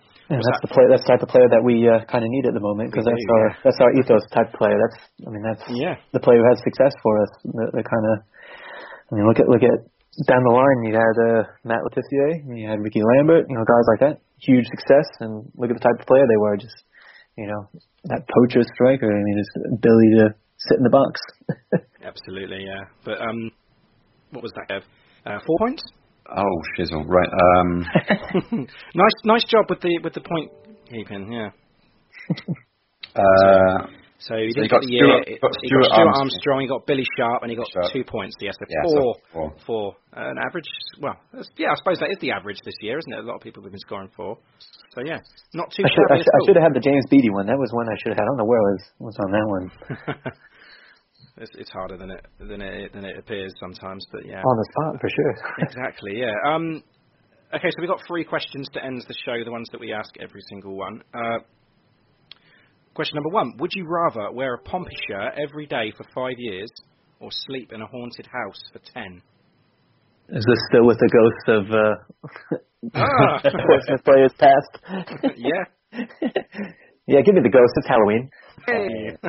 okay. Um, twice the height of Peter Crouch or half the height of Lionel Messi? All right, so uh, I'm I'm like five five, so I've always wanted to be tall. I mean, it's a dream of mine. So give me uh, twice the height of Peter Crouch, and I'll, I'll be with the with the inability to buy trousers. I'll just Yeah. show my ankles. Or anything. I mean, yeah, even bending over, you'd still be, was it six foot seven? Seven doubled. Yeah. Well, I'm I'm, a, I'm around basketball players most days, and we've got you know seventeen Yes. year olds seven foot. So Yeah. All right. You'd be Um, able to slap her in the head. Um, Scholes or Gerrard? I'm a Scholesy kind of guy. Uh, Yay! definitely. I thought I, Stevie Gerrard, you know, obviously tremendous player, but always always been a Scholesy guy. Nice. Good answer. Six one, Kev. right. I don't, I don't have any vested interest in this whatsoever. No, I know. Um, I think that's about it, Kev. Is there anything else you would like to ask Alan? Um, yeah, well, we, we do love a good old cherished chant. So what's your favourite Saints chant? Ooh, favorite Saints chant? Still the Graziano and Tadic one. I would say. Um, you know it's magic, you know. Hey. Oh, you know, this is the first. We've asked this to everyone. It's the first time someone's actually sang it to us. So yes, just give them an extra point in the quiz for it. Oh yes, go on. yeah, I've always liked that one. That's uh, you know, fair play to Tadic for kicking on. Um, he's, he's having a fantastic, you know, career since he left Saints, and uh, fully deserved. typical, typical, typical. Yeah. Do you still stand by um, not minding seeing him go, Ray? Well, obviously at the time I, I was like, yeah, waste of space. He's too inconsistent. Get rid of him. But yeah, uh, obviously we we, we could we could Take him. it now, yeah. Yeah. Yeah, I'd take Matt Le Tissier and Ricky Lambert now back. So yeah, yeah, I'd still take I'd, I'd take a Ricky Lambert. I mean, that's, Yeah. uh, I'd take him back right now. yeah, I'd take Kelvin Davis in goal. yes, definitely Kelvin Davis. Yeah, Frank Benali's in good shape nowadays. yes, yeah. Does anyone know where Gooley is? Oh god, yeah, bring him back. Bring them all back. Have you seen Mike Gooley? right. Um. Thank you, Alan, for coming on, taking the time to chat with us today. Um. And hopefully, when when Jake is available, we'll have him on as well. Um. And yeah, and thanks for you know taking part in the quiz. Actually, do you know what we could do? We could get Jake on to do the quiz, and you two could compete against each other. That'd be good. Ooh, that would be good. That would be good. His uh, his knowledge is very good. I think Oh, so. there you go. So I'm, I'd be I'd be in dire straits, and uh, I'll just dangle the carrot on him and say you got to beat four, and that would yeah, yeah. but but not know not who's four, but you have to just beat four. Yeah. um, yeah, so you can follow Alan on at a underscore Gunsy and visit gunshowsports.wordpress.com. Do you appreciate it? No problem. Um, but thank you, thank you once again for coming on, mate. It's been it's been a pleasure. Yeah. Thank you for having me. Yeah, you're very welcome. Yeah, it's been a lot of fun. And, uh, speak to you soon. All right. man. Speak Have to you one. mate. Up to the been- Saints. Up, up to The the Saints. Saints. Up to the Saints, yeah. up, up to the Saints. Fuck off. Cheers, man. Bye. See you, mate. See you. Hi, I'm Matt Le Tissier, and thank you for listening to In That Number. Joining us right now, we have the pleasure of bringing in city writer and host of Blue Moon podcast, David Mooney. David, a very warm welcome to you. Hello, how are you doing? Yeah, uh, as we said to our previous guest, um, not not too good, but I mean he's a Saints fan, so he feels our pain. Yeah, I'm not gonna. I, listen, I'm I'm not gonna sit here and, and pretend to, uh, to to know what it feels like because I've never I've never experienced that level of, uh, of desolation after, a, especially a home game Oh, well. So uh, horrible, horrible, horrible. You must be, you know, like clapping your hands together, thinking, "Christ, we got to play these twice next week. Here we go." Ah, but you, you say that, and like the first, I remember Friday night as I was, uh, I wasn't watching the game, but I was, I was, I was on Twitter following it, and I, uh, you know, obviously following a lot of City fans, and a lot of the reaction was, "Oh, who's their next game?" Eyes emoji, because it's it, like it's it's a very, it, it's not the sort of thing that City, the modern City does, but the old City back in the day. I mean, goodness me, you could, it, the script would be that you know Southampton ship nine to Leicester, look absolutely hopeless uh, on Friday night, and the City comes on the following week, and it's uh, you know one nil away win at the Etihad. It just it, that's the sort of thing that goes through City fans' head. Just for we've been scarred by that period in the nineties where that sort of thing happened, and it's only like a window of what seven eight years in City's history where that sort of thing happened. But it was that bad and that frequent that like even now you can be the richest club in the world with the best players, and it's still in the back of your head thinking, yeah, but you know, could happen. I, I tell you what, David, it's not going to happen. I, I trust me, it's not going to happen. I want you to save this audio so that when it does happen, and uh, you can you can say, God, how wrong we were, you know. I mean, yeah, I'd love it if that was the case. But yeah. Okay, um, can you tell us about um, about yourself and, and the work that you do? Uh, yeah, of course. Um, I um, I, I kind of did Moon podcast and and uh, all that sort of stuff in lieu of getting a proper job when I finished university. Um, I fell out of university in 2009 with a degree in broadcast journalism, and, and naturally assumed that when I moved back to Manchester and uh, Media City was opening, I'd just I'd probably apply for a couple of jobs and then get one around there. And it turns out that it didn't work like that, and nobody wanted to employ me. Um, so in the in the stopgap, um, a friend of mine runs a uh, city forum, Moon Forum, and uh, I just I messaged him and just said, listen, I've been doing all this. I've bought a little bit of equipment with the idea that I would be getting a job, uh, and I haven't got a job. So I'd make you a podcast if you want. How does that sound? Uh, and he went, yeah, it, it sounds good. And the idea was that I would do it for a few months, uh, maybe the first season or so, and then give it up when I got work. Um, and it just never happened. And I ended up putting more and more time and money into it. And I mean, we're not really that affiliated with the forum anymore. I don't, I don't really speak to Rick that often, other than to, to kind of say, look, you know, the the new uh, new show's up, and you mind uh, sticking a thread at the top of the forum. Um, and it just it took on a life of its own. I then got a job uh, news reading at a, a local radio station, and um, I got that off the back of doing the podcast in the first instance. They, the owner was a City fan and said, "Look, we've heard it. We want to do a live version of the show." Um, that happened on Sunday night. The guy they brought in to host that was uh, the radio station's uh, journalist, and he basically said, "Look, I'm, I'm always have to cover work, cover if you need, uh, if you if you're looking for work." I got into doing a bit of a bit of uh, stuff through them, and then he left, and, and I applied for and got his job. Wow. And it was from there that I then met a couple of other people, and doing the live version that we met, that we had a couple of uh, kind of trainees come in, and my uh, colleague on the podcast who actually left last summer uh, Sam, he joined us and we started doing a weekly show and it just, everything got really kind of podcast focused. And so now, um, I, when I left that job, I went, I decided to go freelance because then I could spend half my week kind of focused on actual work and earning some money and the other half of the week on Blue Moon Podcast and making it sound good and, and having like a weekly, like mini radio show sort of thing. Um, and uh, kind of seeking advertisements for it and getting a bit of money in through that. So there was, so, so that's kind of where we're at now is that Sam left. and uh, the idea originally, because it used to be fortnightly when we started, the idea would be that I'd host one week, he'd host the other week, and then we'd both be still doing a fortnight's worth of work, but we'd have a weekly show. Um, and then as soon as he left, it suddenly became, oh, I've still got this weekly show to fill, and uh, and- oh, and there's only me to do it now. So it, it became uh, it became all my work to do.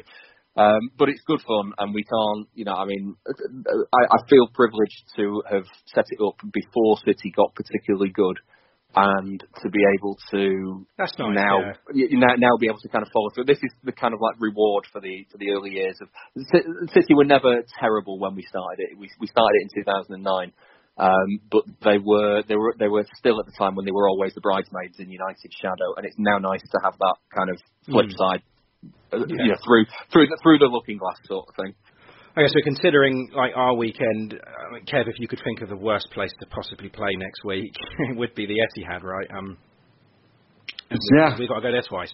Let's make a week of it. Yeah, I asked that's the thing. Actually, do you, think, do you think we're going to be staying up there? I think I asked you, you know, last last week on the podcast. I said, you know, she played obviously the, the, the Carabao Cup fourth round on Tuesday the 29th, and then we play the, the Premier League game on Saturday the second.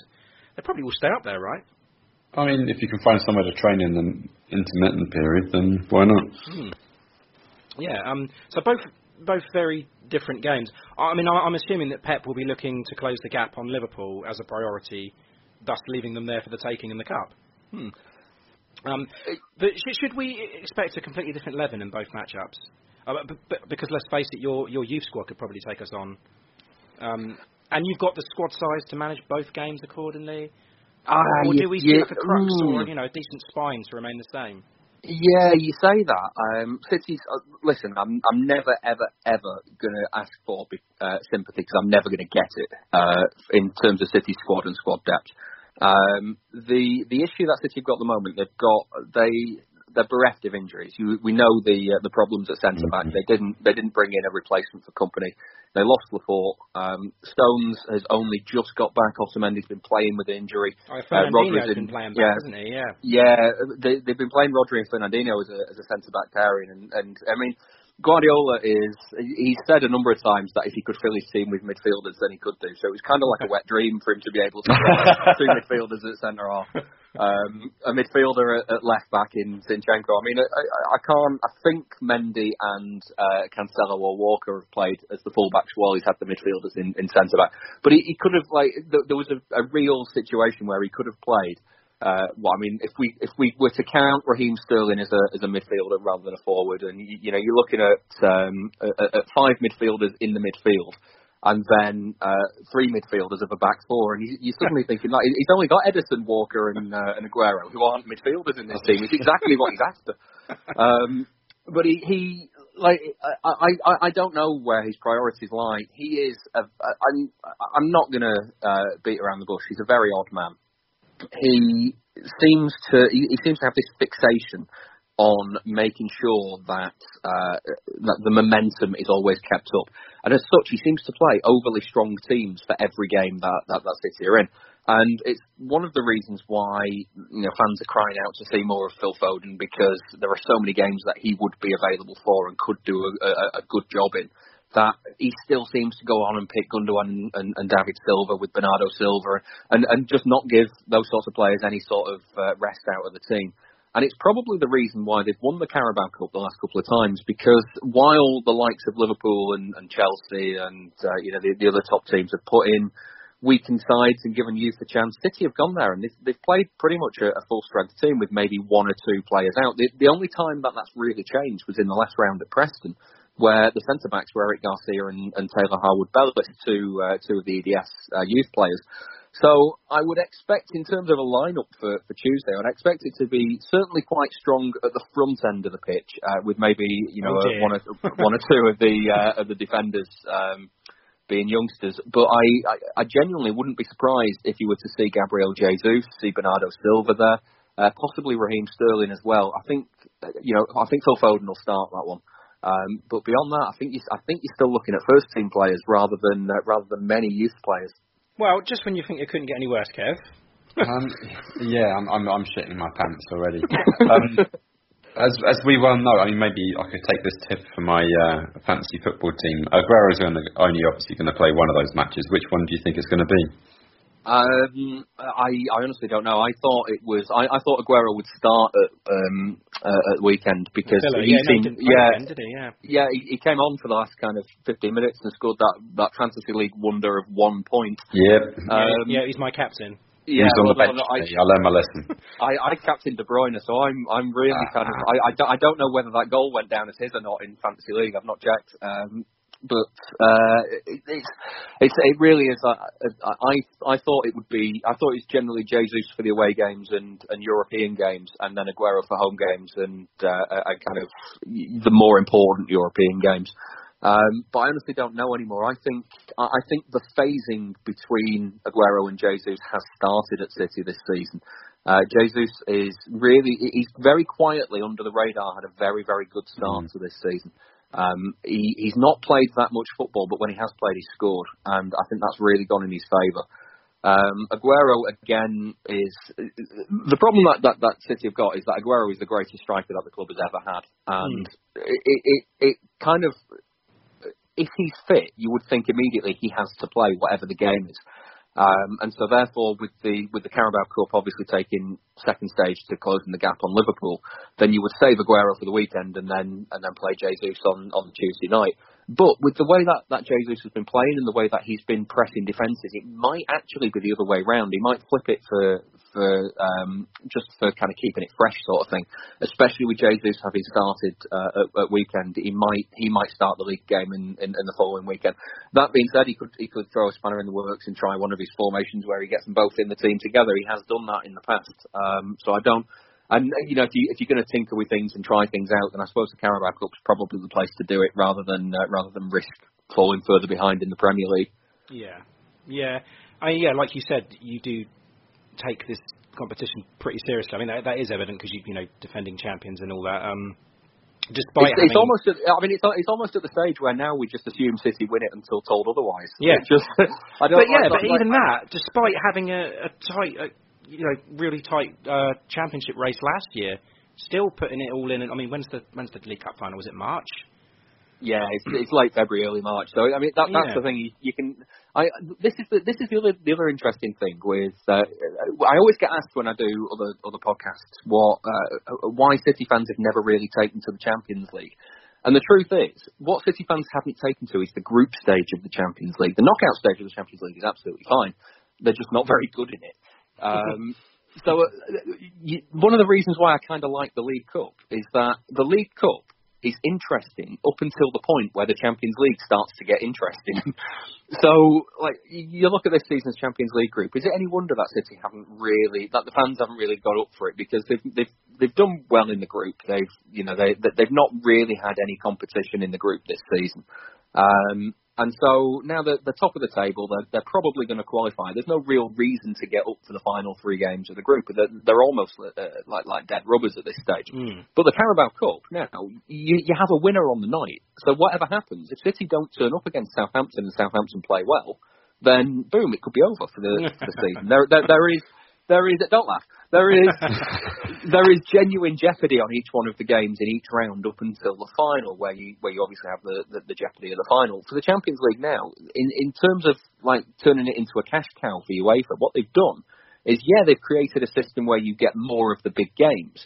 But in order to get to the big games, you've got so many of the little games in the in, in the first instance, and it doesn't have the sort of balance that that uh, the competition like the Premier League does where of course you have big games and little games, but it, it's the little games that make the big games more crucial, sort of. Oh thing. yeah, of course. It doesn't work like that in the Champions League, just for the the, the, the way that the group setup is and the way that that the seeding system then puts the big teams where, they, where it puts the big teams in the latter stages. So I think one of the reasons why it's nice to, to see a team taking the League Cup quite seriously is because it, it just kind of it makes things interesting all the way through the season. Then you don't have that, that kind of first half of the season lull till you get this run of big games in the in the back half of the season. Yeah. Where if you're going for the title, then you've got to win every Premier League game that you play in, and if you go for the FA Cup, you've got to win all them, and the the Champions League, you've got to win all them as well in the first half of the season, it generally doesn't really matter because you've got time to make up on uh, Yeah, on the league games. And the Champions League, well, as long as you kind of get to ten points in your group, you'll do all right. So I, I think that I think it it it, it puts. I think I, so. I think it's nice to see City kind of go in for the League Cup each season, and you know if, if other teams like Chelsea and, and Liverpool and Arsenal are uh, are, are not going to go for it, then you know it's you know more fool them sort of thing. Absolutely, yeah. Yeah. Um, Kev, uh, Um, what's the mood like uh, with City fans um, for the title race? I mean, you're not uh, nobody's sort of you know folding their arms and giving it to Liverpool. I'm guessing. No, it's uh, it's Liverpool, isn't it? They're just they're annoying me. They're really, really annoying me um, because it, it it seems to be, and, and like I don't, I, I, I never kind of criticise other teams for coming to City and doing this because I I think other teams are well within their rights to do it. Um, you saw the way that Villa played. I mean, the way that Wolves played was a perfect example. Wolves were uh, incredibly well prepared, incredibly well organised, and they countered with dreadful efficiency. They were, um, th- they. I mean, the fact that City lost that game two 0 I actually thought that that result flattered uh, City. I thought Wolves were far better than the two 0 uh, scoreline kind of uh, showed them in the end. They had a couple of decent chances that they should have uh, should have extended the lead further. Um, and City couldn't create anything, and it, and it was simply because of how well organised Wolves were that City City couldn't do anything. Just First frustrating. against Villa, yeah, the first half against Villa it was very frustrating again because Villa just did not offer any space or any room for City to work in. So when you when you kind of expand that out to the title race, I, I would assume that teams would go to Anfield and do the same sort of thing. I'm, I'm not a big watcher of Liverpool's games. I can't put myself through it again this season to uh, to watch all their games, thinking this will be the one where they drop points, and it turns out that it's not.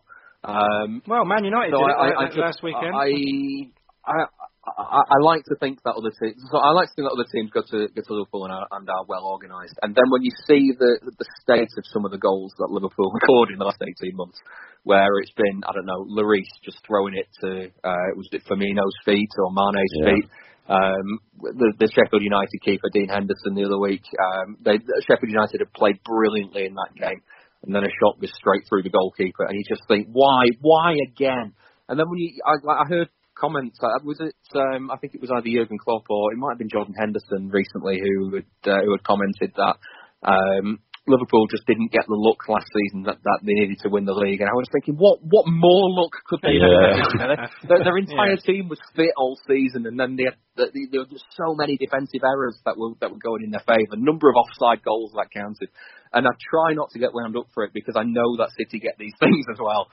Um, but it just it just infuriated me. So I so I think the mood is uh, as as long as City can be six points behind when they go to Anfield, uh, then they'll only be nine points behind after that trip. So um, yeah. they, uh, they they'll still be within the, within a chance. Listen, they lost City lost to Newcastle uh, the in the February of last season.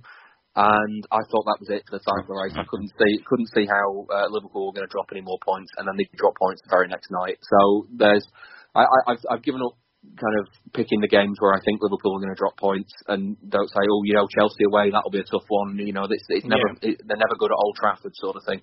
And just assume it's going to be the, the weeks where you don't expect them to drop points that they'll do it. It's the same for City. City always seem to seem to lose when you don't expect them to. Yeah, just um, concentrate on so game, yeah. I think that the title race is far from finished, uh, but it's certainly uh, Liverpool. Liverpool have got control of it for the moment. Um, I don't think many City fans will. will I, I think if City were to lose another game this season, I think that's the point now where you say, right, after that they cannot lose another one, and that and already so early into the season that feels like it's a big risk at this stage. Um, they put together an unprecedented uh, run of uh, victories in 2017, 18. I think it was 18 or 19 on the bounce. Uh, they put together 14 on the bounce last season to win the title. Um, I think from this stage on now, it's going to need one or maybe two runs like that to uh, to, to close the gap on Liverpool. Because I don't think I think Liverpool are getting near 100 points again. So I think City got to do the same. Wow. well, um, just going back to the to the League Cup game.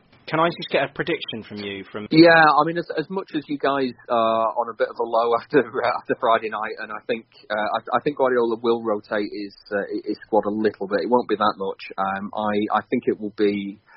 I, I don't see it being a, an end-to-end uh, thriller. I don't see it being, being a particularly good game to watch. To be honest with you, I think City will probably get the job done comfortably, but not too comfortably, if that makes sense. Um, yeah. I can I can see maybe a two 0 home win. Okay. Um, well, Kev, I mean, I looked at their last in the um, Carabao Cup against Preston. 3 0 win at Deepdale, and it was. I mean, you you touched on this a little bit earlier on, David, about the, the, the team selection then. They still had the likes of Gundogan, David Silva, Bernardo Silva, Gabriel Jesus, and Sterling. I think Mahrez came on in that game as well. Yeah. They did have the youngsters. Yes, say Phil Foden played, and that um, I don't know much about this uh, Taylor Harwood Bellis. Um, pretty young defence. I think it's going to be a pretty yeah pretty similar side again in terms of personnel. I yeah, so I'm going to, I'm going to go a two-one. I think Saints are going to score. I wouldn't put it I, again. I wouldn't put that past you. If, if Claudio Bravo's in goal, then a shot on target is as good as a goal. So. Uh... um, okay, have you laughed when I said that? So um, I want your yeah. I want your score prediction on this one. So yeah, as long as I don't put um, nine goals past us, I think we'll take it as a step forward. Yeah. Um, I think we're going to have to score, aren't, we? And, it's, and Ings is okay, basically our only chance. Um, so I'm going to predict 3-1 City for, for that game. You know, you didn't need to say City after that. I knew what you meant. just, just in case it nearly okay. clever enough. Yeah. Um, okay, so yeah, then we turn our attention to the Premier League game. Um, you touched on how you know Liverpool Liverpool a little bit this season. Um, you know, I was chatting to a colleague at the, at the start of the season, and he said, you know, we were talking about who's going to win the league.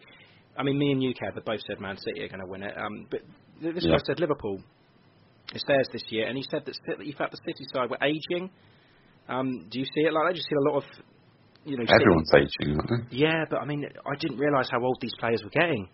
You know, just looking at like the likes of David Silva and Sergio Aguero and Fernandinho. Oh, uh, yeah, I, I I don't know. I think uh, David Silva is is certainly slowing down. Um, the club themselves have noticed this. Uh, Guardiola is, is reported to at the end of last season um, asked Silva why he wasn't running as much as he as he had been previously. And there's no there's no real reason behind it other than the fact that I think he's just getting a bit older and his legs are. are it, it, it seems daft to say that David Silva is losing his legs because he never had yeah. legs to begin with. He never he never. it, if you were like for, for me, Silva is uh, the greatest attacking midfielder that I've seen in the Premier League, not just at City but in in the Premier League. I am biased. I will I will accept that. Um, but if you were going to say for an attacking midfielder, the three things that you would want for them is that they could be two-footed, that they would have a good shot on them from range, and that they've got a bit of pace. And Silva's got absolutely none of them three. you know, he's, he's so dominant on his left foot. He, you know, his right foot is solely for standing on. He has never had he's never had any any speed to burn, and um, you know, he's just he, he, he just never looked like he would uh, like he, like once he's in gear, he's never really getting out of gear. Um, And uh, and yeah, he's never he's never really been one to finish shots from the edge of the box. He's always looked for that pass instead. Um, but that being said, he's he's been such a wonderful player for City. You can kind of He's overlook genius, all three yeah. of those faults for uh, for, Yeah. for what he does.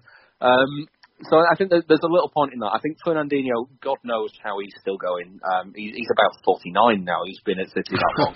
um, but he, he seems to, he just seems to be to be able to keep going, keep going, keep going. Um, I don't actually know. I should probably have checked this before we came on, uh, but I don't actually know which game he's suspended for um, because the way the league rules work this season, yellow cards uh, only count for the competition that they're in. Um, But I'm not sure if red cards carry over. So it, it, I, I was reading if it was a suspension through five yellows, then he would be suspend. He wouldn't be suspended for the League Cup game. He would be suspended for the Premier League game because the five yellows have come in that. Um, if it was yellows through accumulation in the League Cup, then he would be suspended for the next League Cup tie. Uh, but I don't know how the red card works. I don't know if that works. I don't know if that means he'll be suspended for um, Tuesday or Saturday. Either way, It's um, Tuesday. yeah, I- either way, it's, it's annoying because of, of the injury problems at centre back at the minute. Um, so he's an, he's another one who I don't know how he keeps going. Uh, Sergio Aguero isn't actually that old, he, but he's he's his game now. of the yeah he's, his game. Uh, well, I'm 31 years old as well, so I'm so he's definitely not old. Um, We're the same so age as Fernandinho, just for the record. yeah, about about 49 is that? Um, yeah, he's, uh, so Aguero's Aguero's changed his game, you know, massively since since uh, Guardiola's been at City. Aguero used to be Aguero could touch the ball three times in a game and score three times, and that'd be it. You would he, he could be completely anonymous, but then pop up with a couple of goals. Now he is running and running and running and chasing down and and you know working everywhere over the pitch. He'll pop up in the left back position, tackling back and then giving the ball off to, to somebody else. So Guardiola has really got into his head. The problem with that is that there's only so much at, at 31 years old that he can keep doing that week in, week out. He's had, you know, muscular injuries throughout his career. Uh, the way he runs and the way he, he kind of bursts with that, that, that explosion of pace in the first couple of yards, that can only re- that, that only ever puts stress on your muscles and, and your joints. So he's another one who, you know, he, I, I, like I said before, I think the phasing process between him and Jesus is starting and is and, and will be kind of a lot heavier this season. Um, but equally, City have got a, quite a lot of young talent in there as well. Um, you know, Bernardo Silva is, is a baby compared to the rest of the group. Um, Phil Foden is coming through, and I think will be a much. Uh, we keep saying that next season will be the, the year that he is. He is. Um, he- he's really a part of the team. That's what we said say it about James year. Ward-Prowse. We've been saying it for Yeah. years. we, we, we've been saying it year after year as well, and I, I I really think that this season, uh, not next season, is the one for Foden. He, I think, in the second half of this season, um, if he's not starting to get into this team regularly, then I'm starting to worry that he's never going to be able to make that kind of next step. Especially as you watch him play, he's a brilliant footballer. Um, so there's there's certainly young, young legs in there, and Rodri as well has come in. I know he's injured at the moment, but he's come in and uh, and will be the heir to the Fernandinho defensive midfield role. Um, John Stones not necessarily young, but youngish in the context of, of what we mean.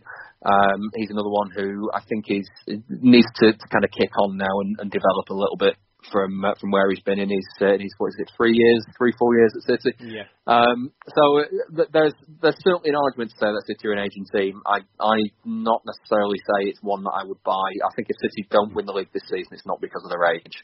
Um, right, so into the league game.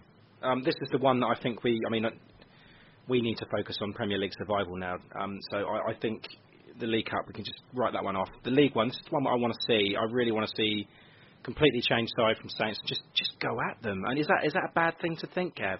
Um, but how? How? What do you mean? How how do we go at them? yeah. Well, I I mean, got anything to go at them with. I mean, would you take getting absolutely thumped by City if we actually went for it, as opposed to what what happened on Friday night, sitting back and just letting them walk walk the ball into the net? So I mean, I just Yes. want to see a bit of effort.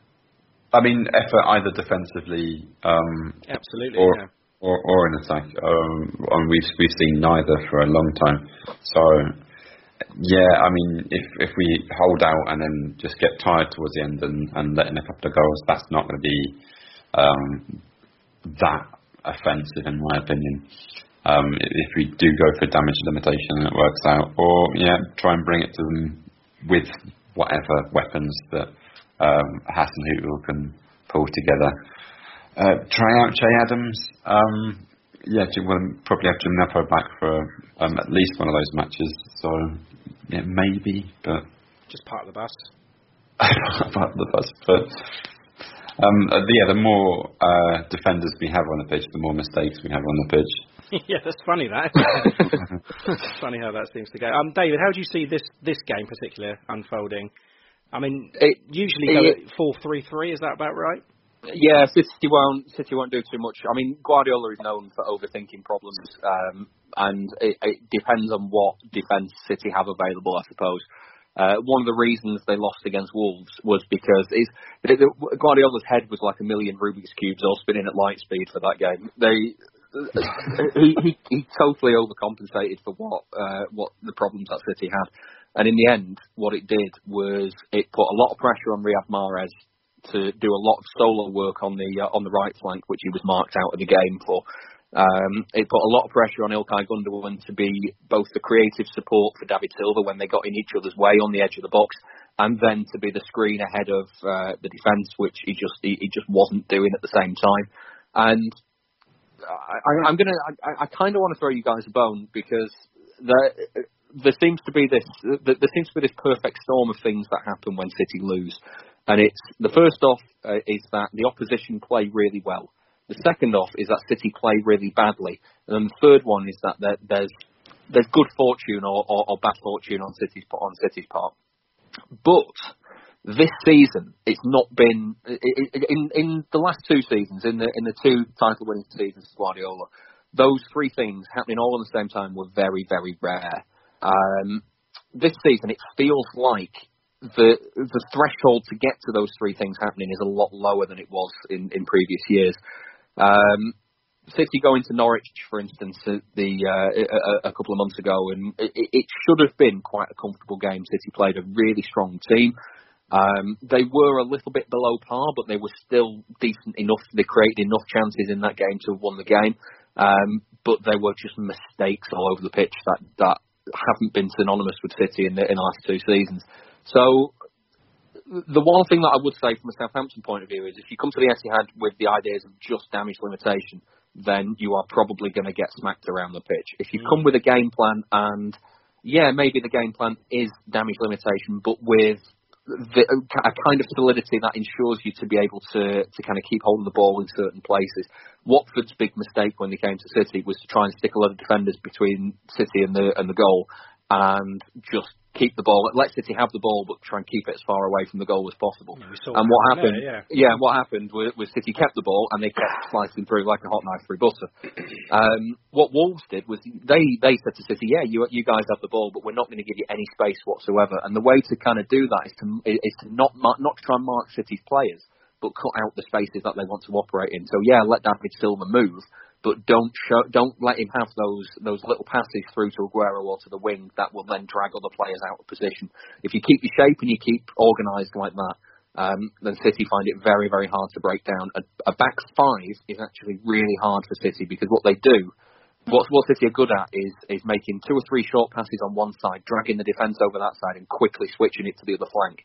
But if you've got five players in your in, in your back line, the the space for it to be switched into is a lot smaller. And that Wolves played kind of a three at the back, becoming a five at the back when they didn't have possession, and so it was a five at the back for quite a long time. Newcastle last February or so did the same sort of thing, and there is this running pattern where City don't create chances against a team that has really packed out the defence, and he's not really marking players, but he's marking the space instead. Um, so I think that if Hasenhüttl can can kind of drill his players to be able to do that, the, the, the problem that, that other teams have against City is that City very rarely have to change their tactics for how the opposition play, and so they're very good at what they do. The opposition quite often have to change what they would normally do in a game to face City, and so they're not not as well drilled in what they're going to do in that game, and it plays into City's hands. Um, so there's it's I can see why you guys would feel bleak after the weekend, especially with with how Leicester played. Um, City don't really attack it with the same speed that Leicester do, so there is there is that. Uh, City are much more possession based than uh, than the kind of uh, all guns blazing Brendan Rodgers approach. Um, so I, I, I would be surprised if you get absolutely thumped Um, but again, you, your confidence must be, you know, through the floor. City are, are, are they're not playing great at the minute, but they're doing a lot better than they were a couple of weeks ago, and they seem to have got their heads together with the, with how the, the, the sorting out the defensive issues. Um, that being said, here we are. We're you know we're a few we're, we're, we're about a week away from the game, so it could be you know John Stones rolls it to Danny Ings or whatever again for uh, for for whatever I don't know. Um, that that's you know playing five at the back and trying to keep the shape is something that we cannot do. I mean, it doesn't matter who we're playing against. We we do play with a you know three centre backs and, and, and the two wing backs. Whether we go flat back or whatever, our our centre backs are just not mobile enough, they're not quick enough. Yeah. And they cannot deal with teams that pass it around like that. I mean, Kev, I mean, you saw how many times Leicester just chipped that ball into the box and Saints were nowhere. So Yeah. the shape on our back line is absolutely terrible at the moment. No discipline whatsoever. So Ralph And- has got a big, big job on his hands. That you know, confidence more than anything. I mean, I don't even know where they go this week. What are they going to do? The, the thing is, I mean, I, I, I don't really. I, I speak from experience of City in the nineties, um, but I, I, once you get into that spiral of of confidence being zapped, and the fans, and the fans are so key in this as well, Mm. um, because I, I remember going to Maine Road in about 97, 98, and you know we were we were in second tier at the time. We were slowly sliding towards relegation again, and it was it, it was a home defeat to Bury um, in '97, where the atmosphere from the start was it was just poisonous to begin with. And it was about midway through the second half, a fan ran ran onto the pitch from the Kippax, uh, stood in the centre circle, and ripped his season ticket up. It was it, it, watching it was that bad. And uh, the, the the the kind of folklore story is that uh, a replacement season ticket was sent to him the following week with the note, "If we have to watch this, then so do you." Um, I, I, I, I would like to believe that it's true. Uh, I don't think it's true. Um, but yeah, I, it, it's just making sure that, that the fans don't lose it. If, as, as soon as the fans have gone, then the season's a write-off, and it needs to be kind of everything needs to be scrapped and started again. Yeah. Um, I believe you guys had, had all sorts of problems in the summer with uh, with transfers and, and, and getting players in and actually you know getting personnel in that that that'll help you. Well, I think the problem Um, we had was getting players out because we had a player out, player in process. I see.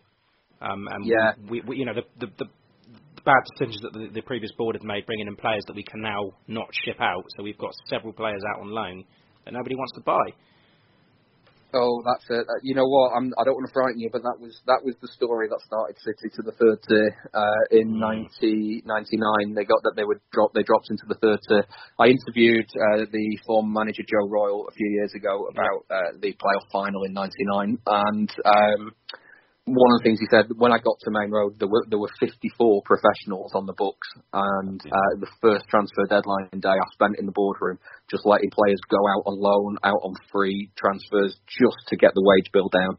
Um, and it was it was the that was the problem. City sacked manager after manager after manager. They brought in their own players with each, and then couldn't get rid of them. And it just it, I, I- so I, I, I kind of sympathise in that front. I also think that the idea of having a one out one in policy is probably a good idea at this stage because then you're not you're not just not bleeding money on on wages.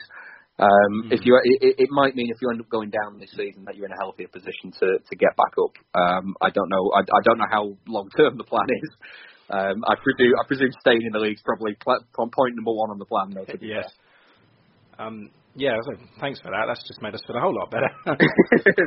he gives with one hand and takes with the other. yeah. Um, okay, predictions for the league game. I I kind of think again it, it depends entirely on, on how Southampton turn up. If they if you if you guys have learnt lessons from the Tuesday night, and I suppose you can kind of see on the Tuesday night like how City are going to do because City will play the same way in both games. Um, then you, you know it, it could it could either make the game on Saturday a lot easier for City because they've learned about Southampton's deficiencies. Oh, don't. Or it could it, it could make the, it could it could flip it around the other way and, and make Southampton better defensively against how City want to play. Um, so I've not decided. I, I, I think it will be. I, I think City at this stage they can't. They'll they'll be in that mode of just cannot afford to lose games. They never win at Anfield. That that game is on That's the game horizon. coming up, isn't it? Like uh, Yeah. week after the tenth. Yeah. yeah. I, I think I, I, I do think that what you guys might have as a hope is that I think um, Fernandinho back on his suspension uh, story. Um, if he's if it is the, like you say, if it's the Carabao Cup game that he's suspended for, which you say it is, then um, that means that he'll be available in the Premier League game. Uh, but he's had four yellow cards, and there's absolutely no way that City get any sort of result at Anfield without him in the team. Uh, so if that means that if that might mean that he's not in the team for the uh, for the game against Southampton, and then you know God knows who's going to stick Ederson at centre half as well because there's just don't know who else is going to play there. Um, I, don't, I don't think you'll notice a difference to be honest. We still won't be able to get through. but it, but that that that's that, that's the problem that City have got. So I think I I I would guess um, I, I would guess maybe a three-one uh, Premier League win for for City and, the, and this one. I, I think they're at the stage now where uh, they just have to win games, and um, they'll they'll just get the job done. However they do, it might not be pretty, but they'll get the job done at this at this moment in time. Pretty can be done later. Kevin. See, when you said four three three, I thought that was your score prediction. um,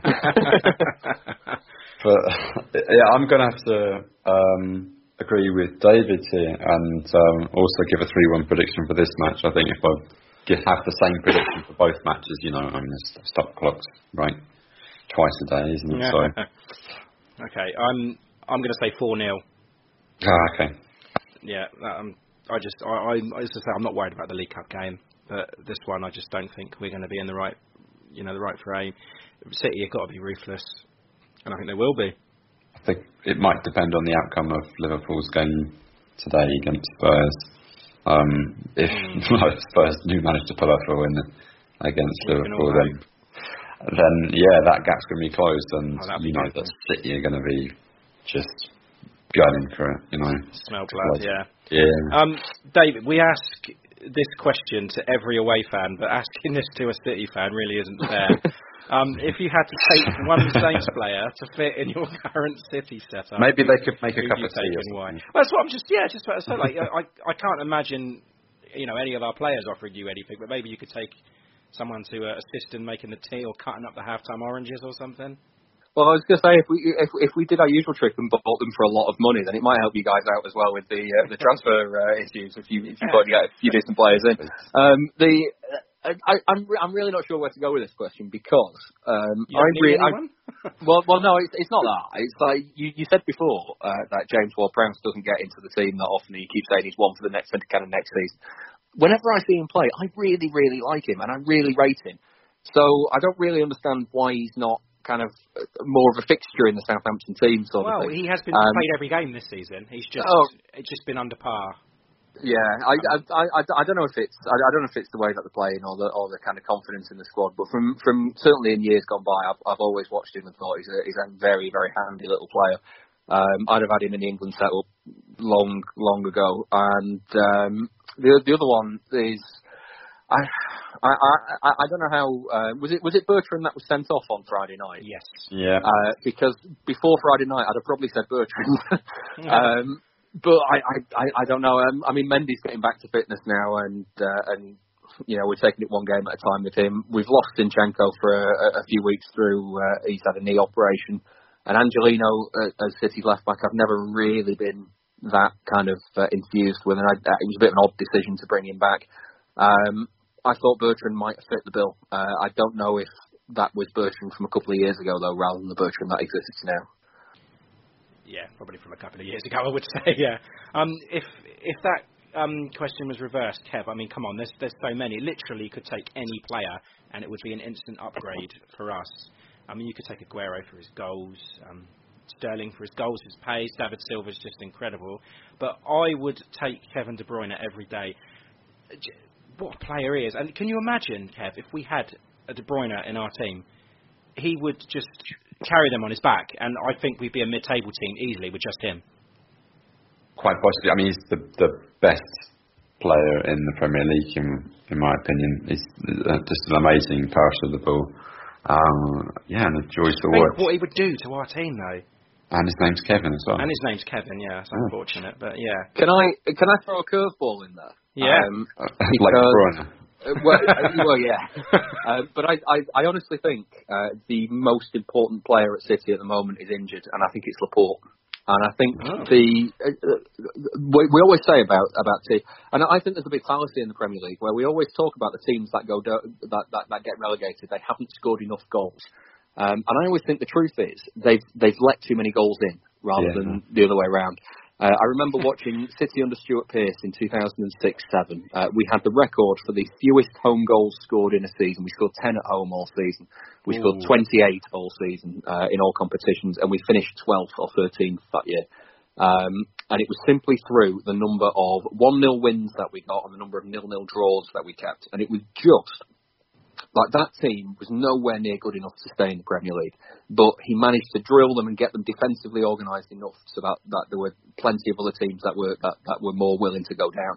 And then you look at, at other teams that have gone down, like you look at, at when Hull came up and were and were absolutely flying, when Blackpool came up and were absolutely flying with the goals.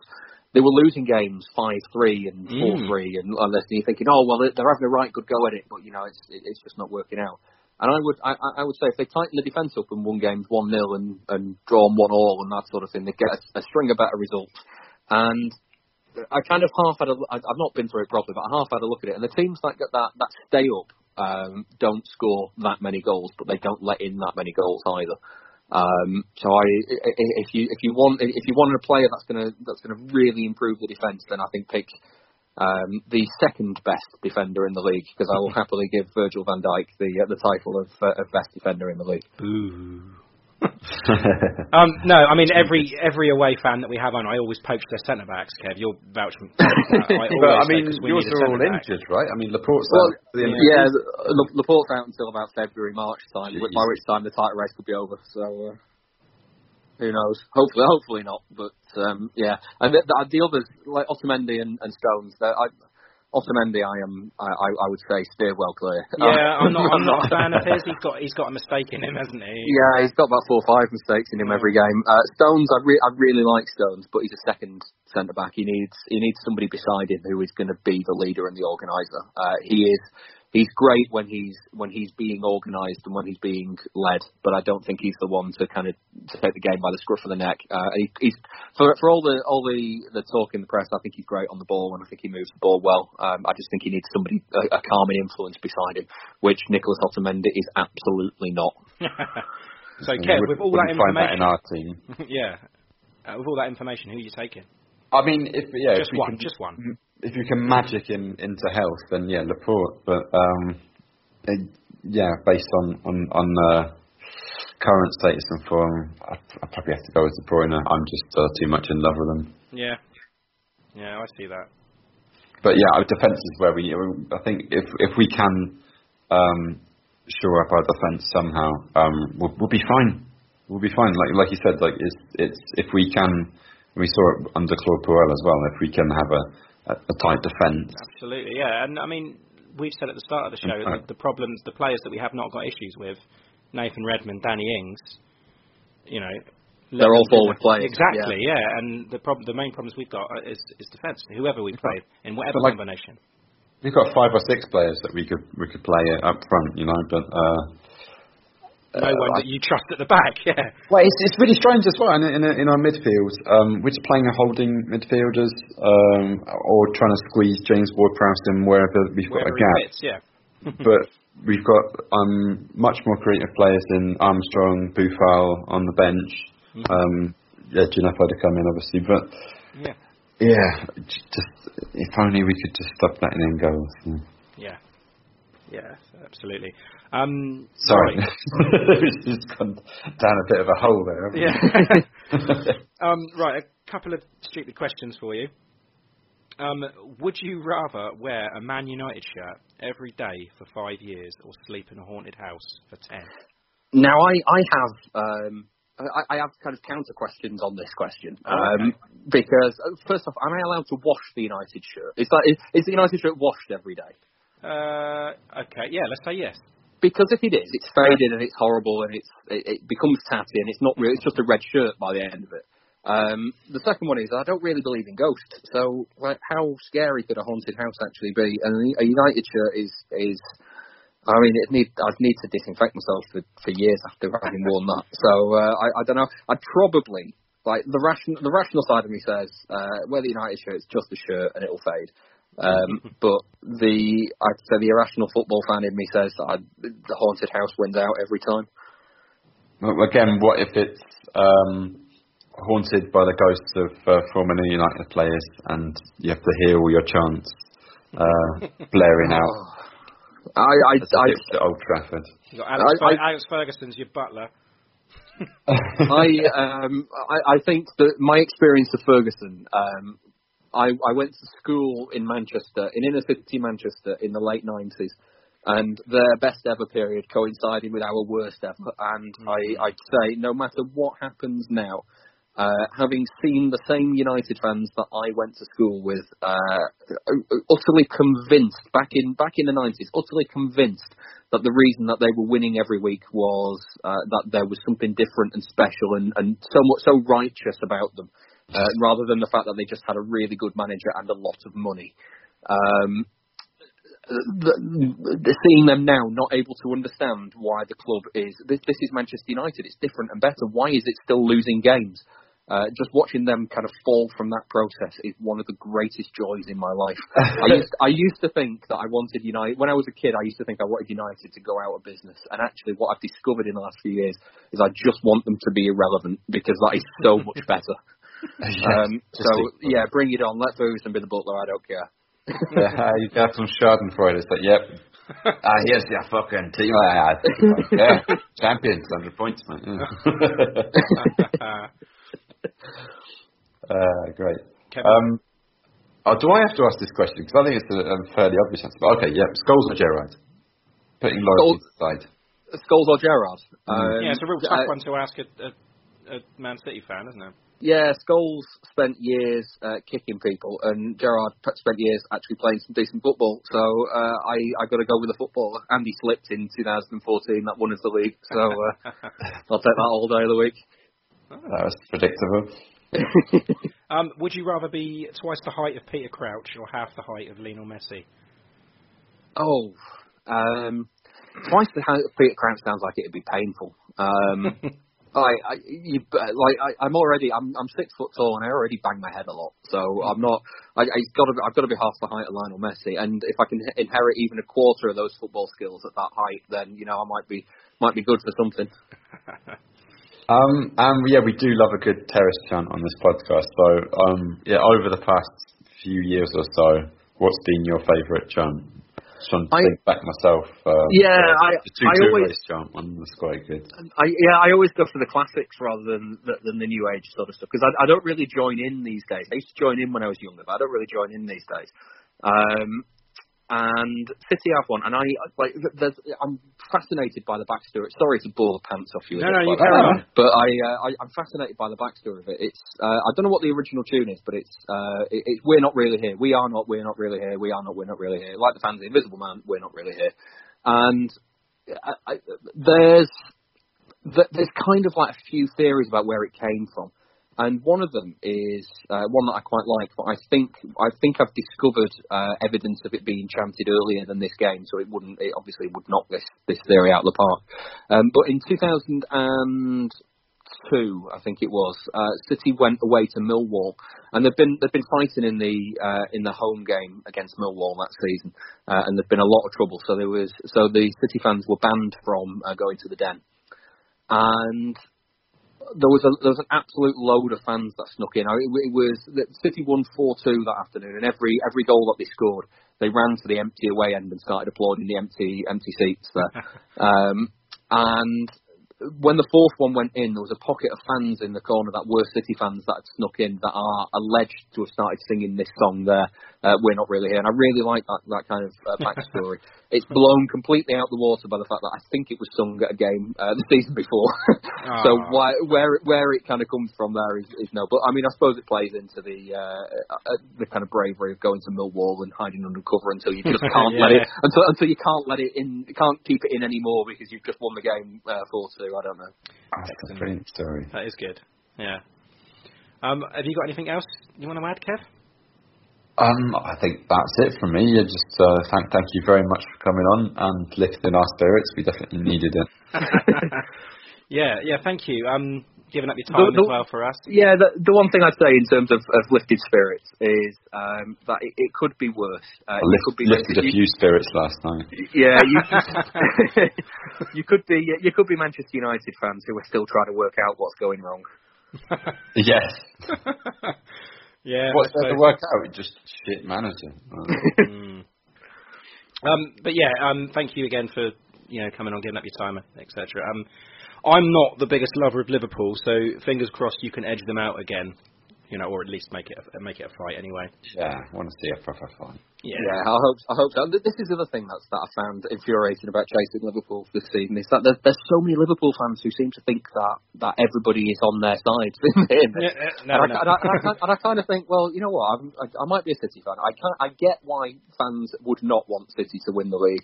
Uh, I get why people would hate City for how they've been over the last couple of years. I get why they would want anybody else to win it. Um, so I understand that it's it's probably only really City fans that are desperate for City to win the league. Uh, beyond that, it's it, you know it's anybody. I, I, a lot of people will probably say I don't really care. Um, uh, Liverpool seem to think that that it's only City fans who support City and everybody else supports Liverpool, and it just Yeah. I, I, again just it, it just I found that infuriating over the last eighteen months. It's certainly not the case down here. yeah. I mean, I think City's probably the only team other than Saints to have made me cry at, uh, uh, watching a football match. that was the um, QPR match. Uh, yeah, they've made they've made yeah. me cry a fair few times. Oh, but I didn't I didn't cry that afternoon. Well, uh, that was just I've never seen anything like it. That, that, I, I, if this season is anything like that one, yeah, I- I'm I'm well in there. Yeah. yeah, cool. Anyway, thank you, David. It's been a real pleasure. No problem. Anytime. Excellent. Thank you very much. Up the Saints. Up the Saints.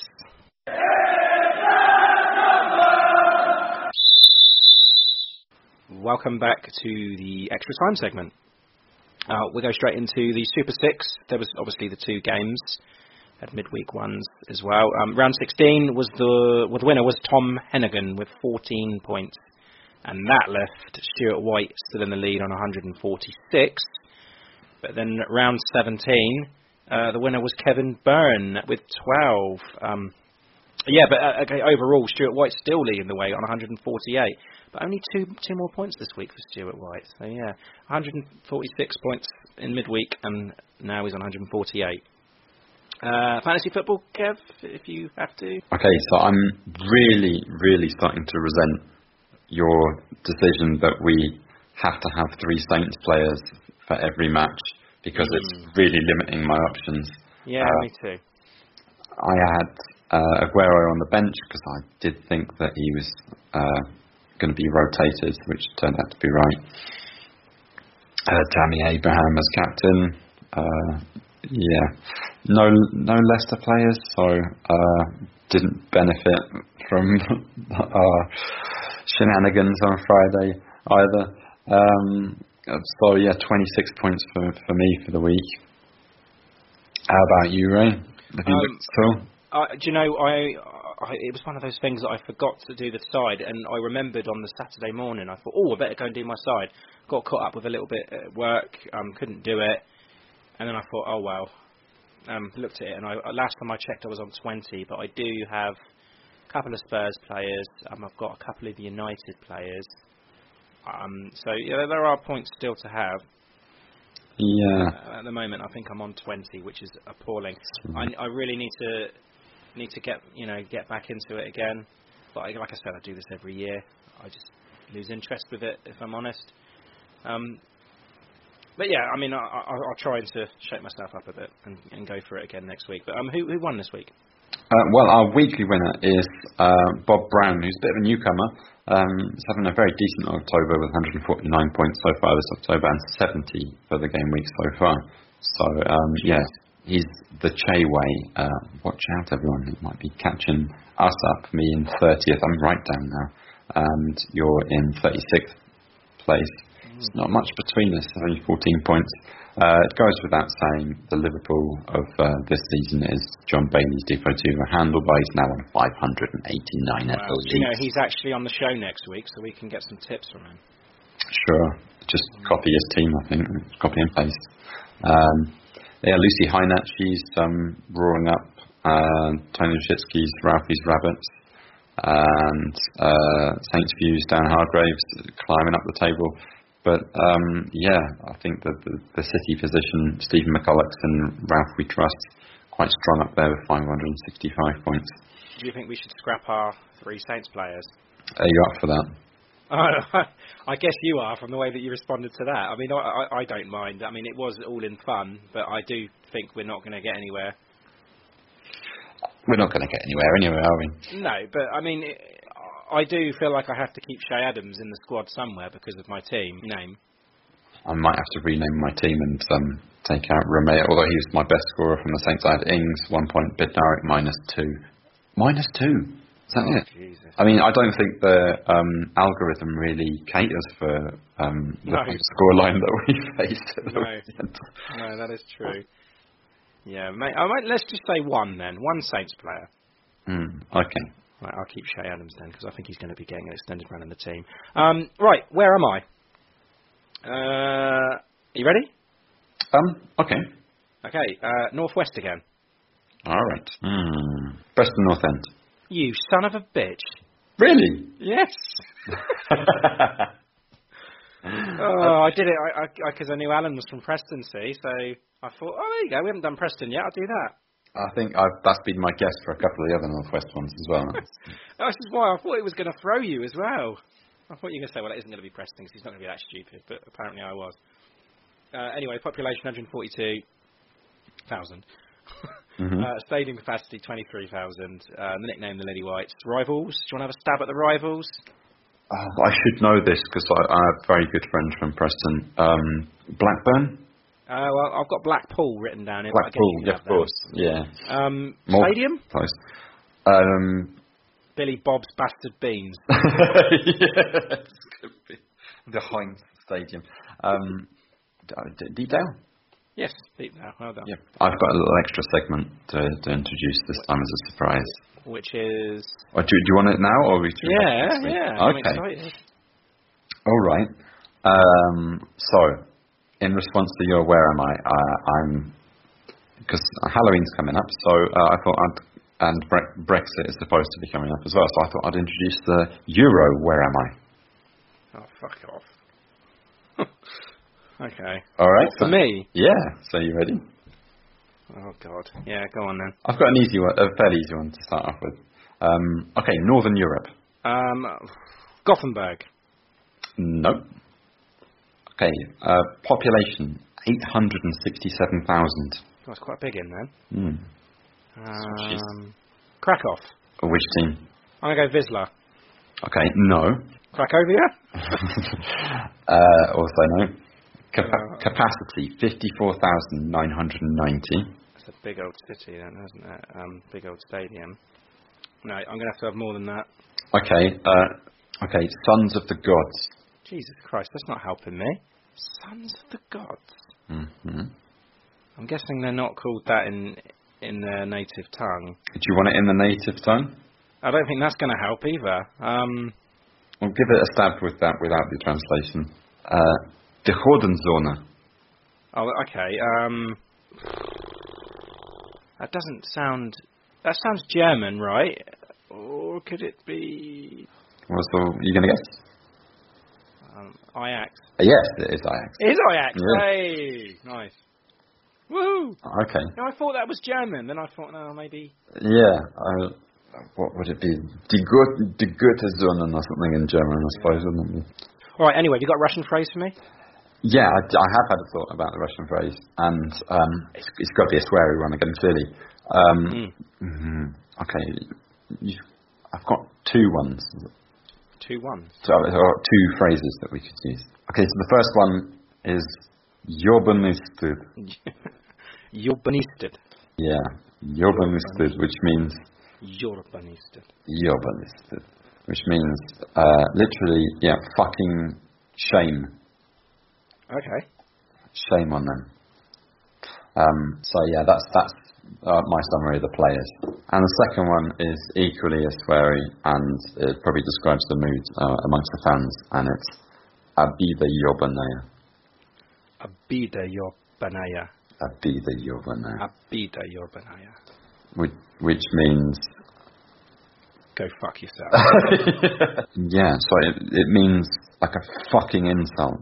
But uh, no, as in like that performance was a was a fucking insult. oh, I see. Right. to, Yeah. to, to me as a fan that um, a, a terrible resentment and, and grievance towards what I've just seen. So yeah, a Bieber you're on there. Uh, slightly, uh, slightly, I kind of ironic, I suppose, at the same time. Excellent. Hey ho, well, are we going to have better news to deal with next week, Ray?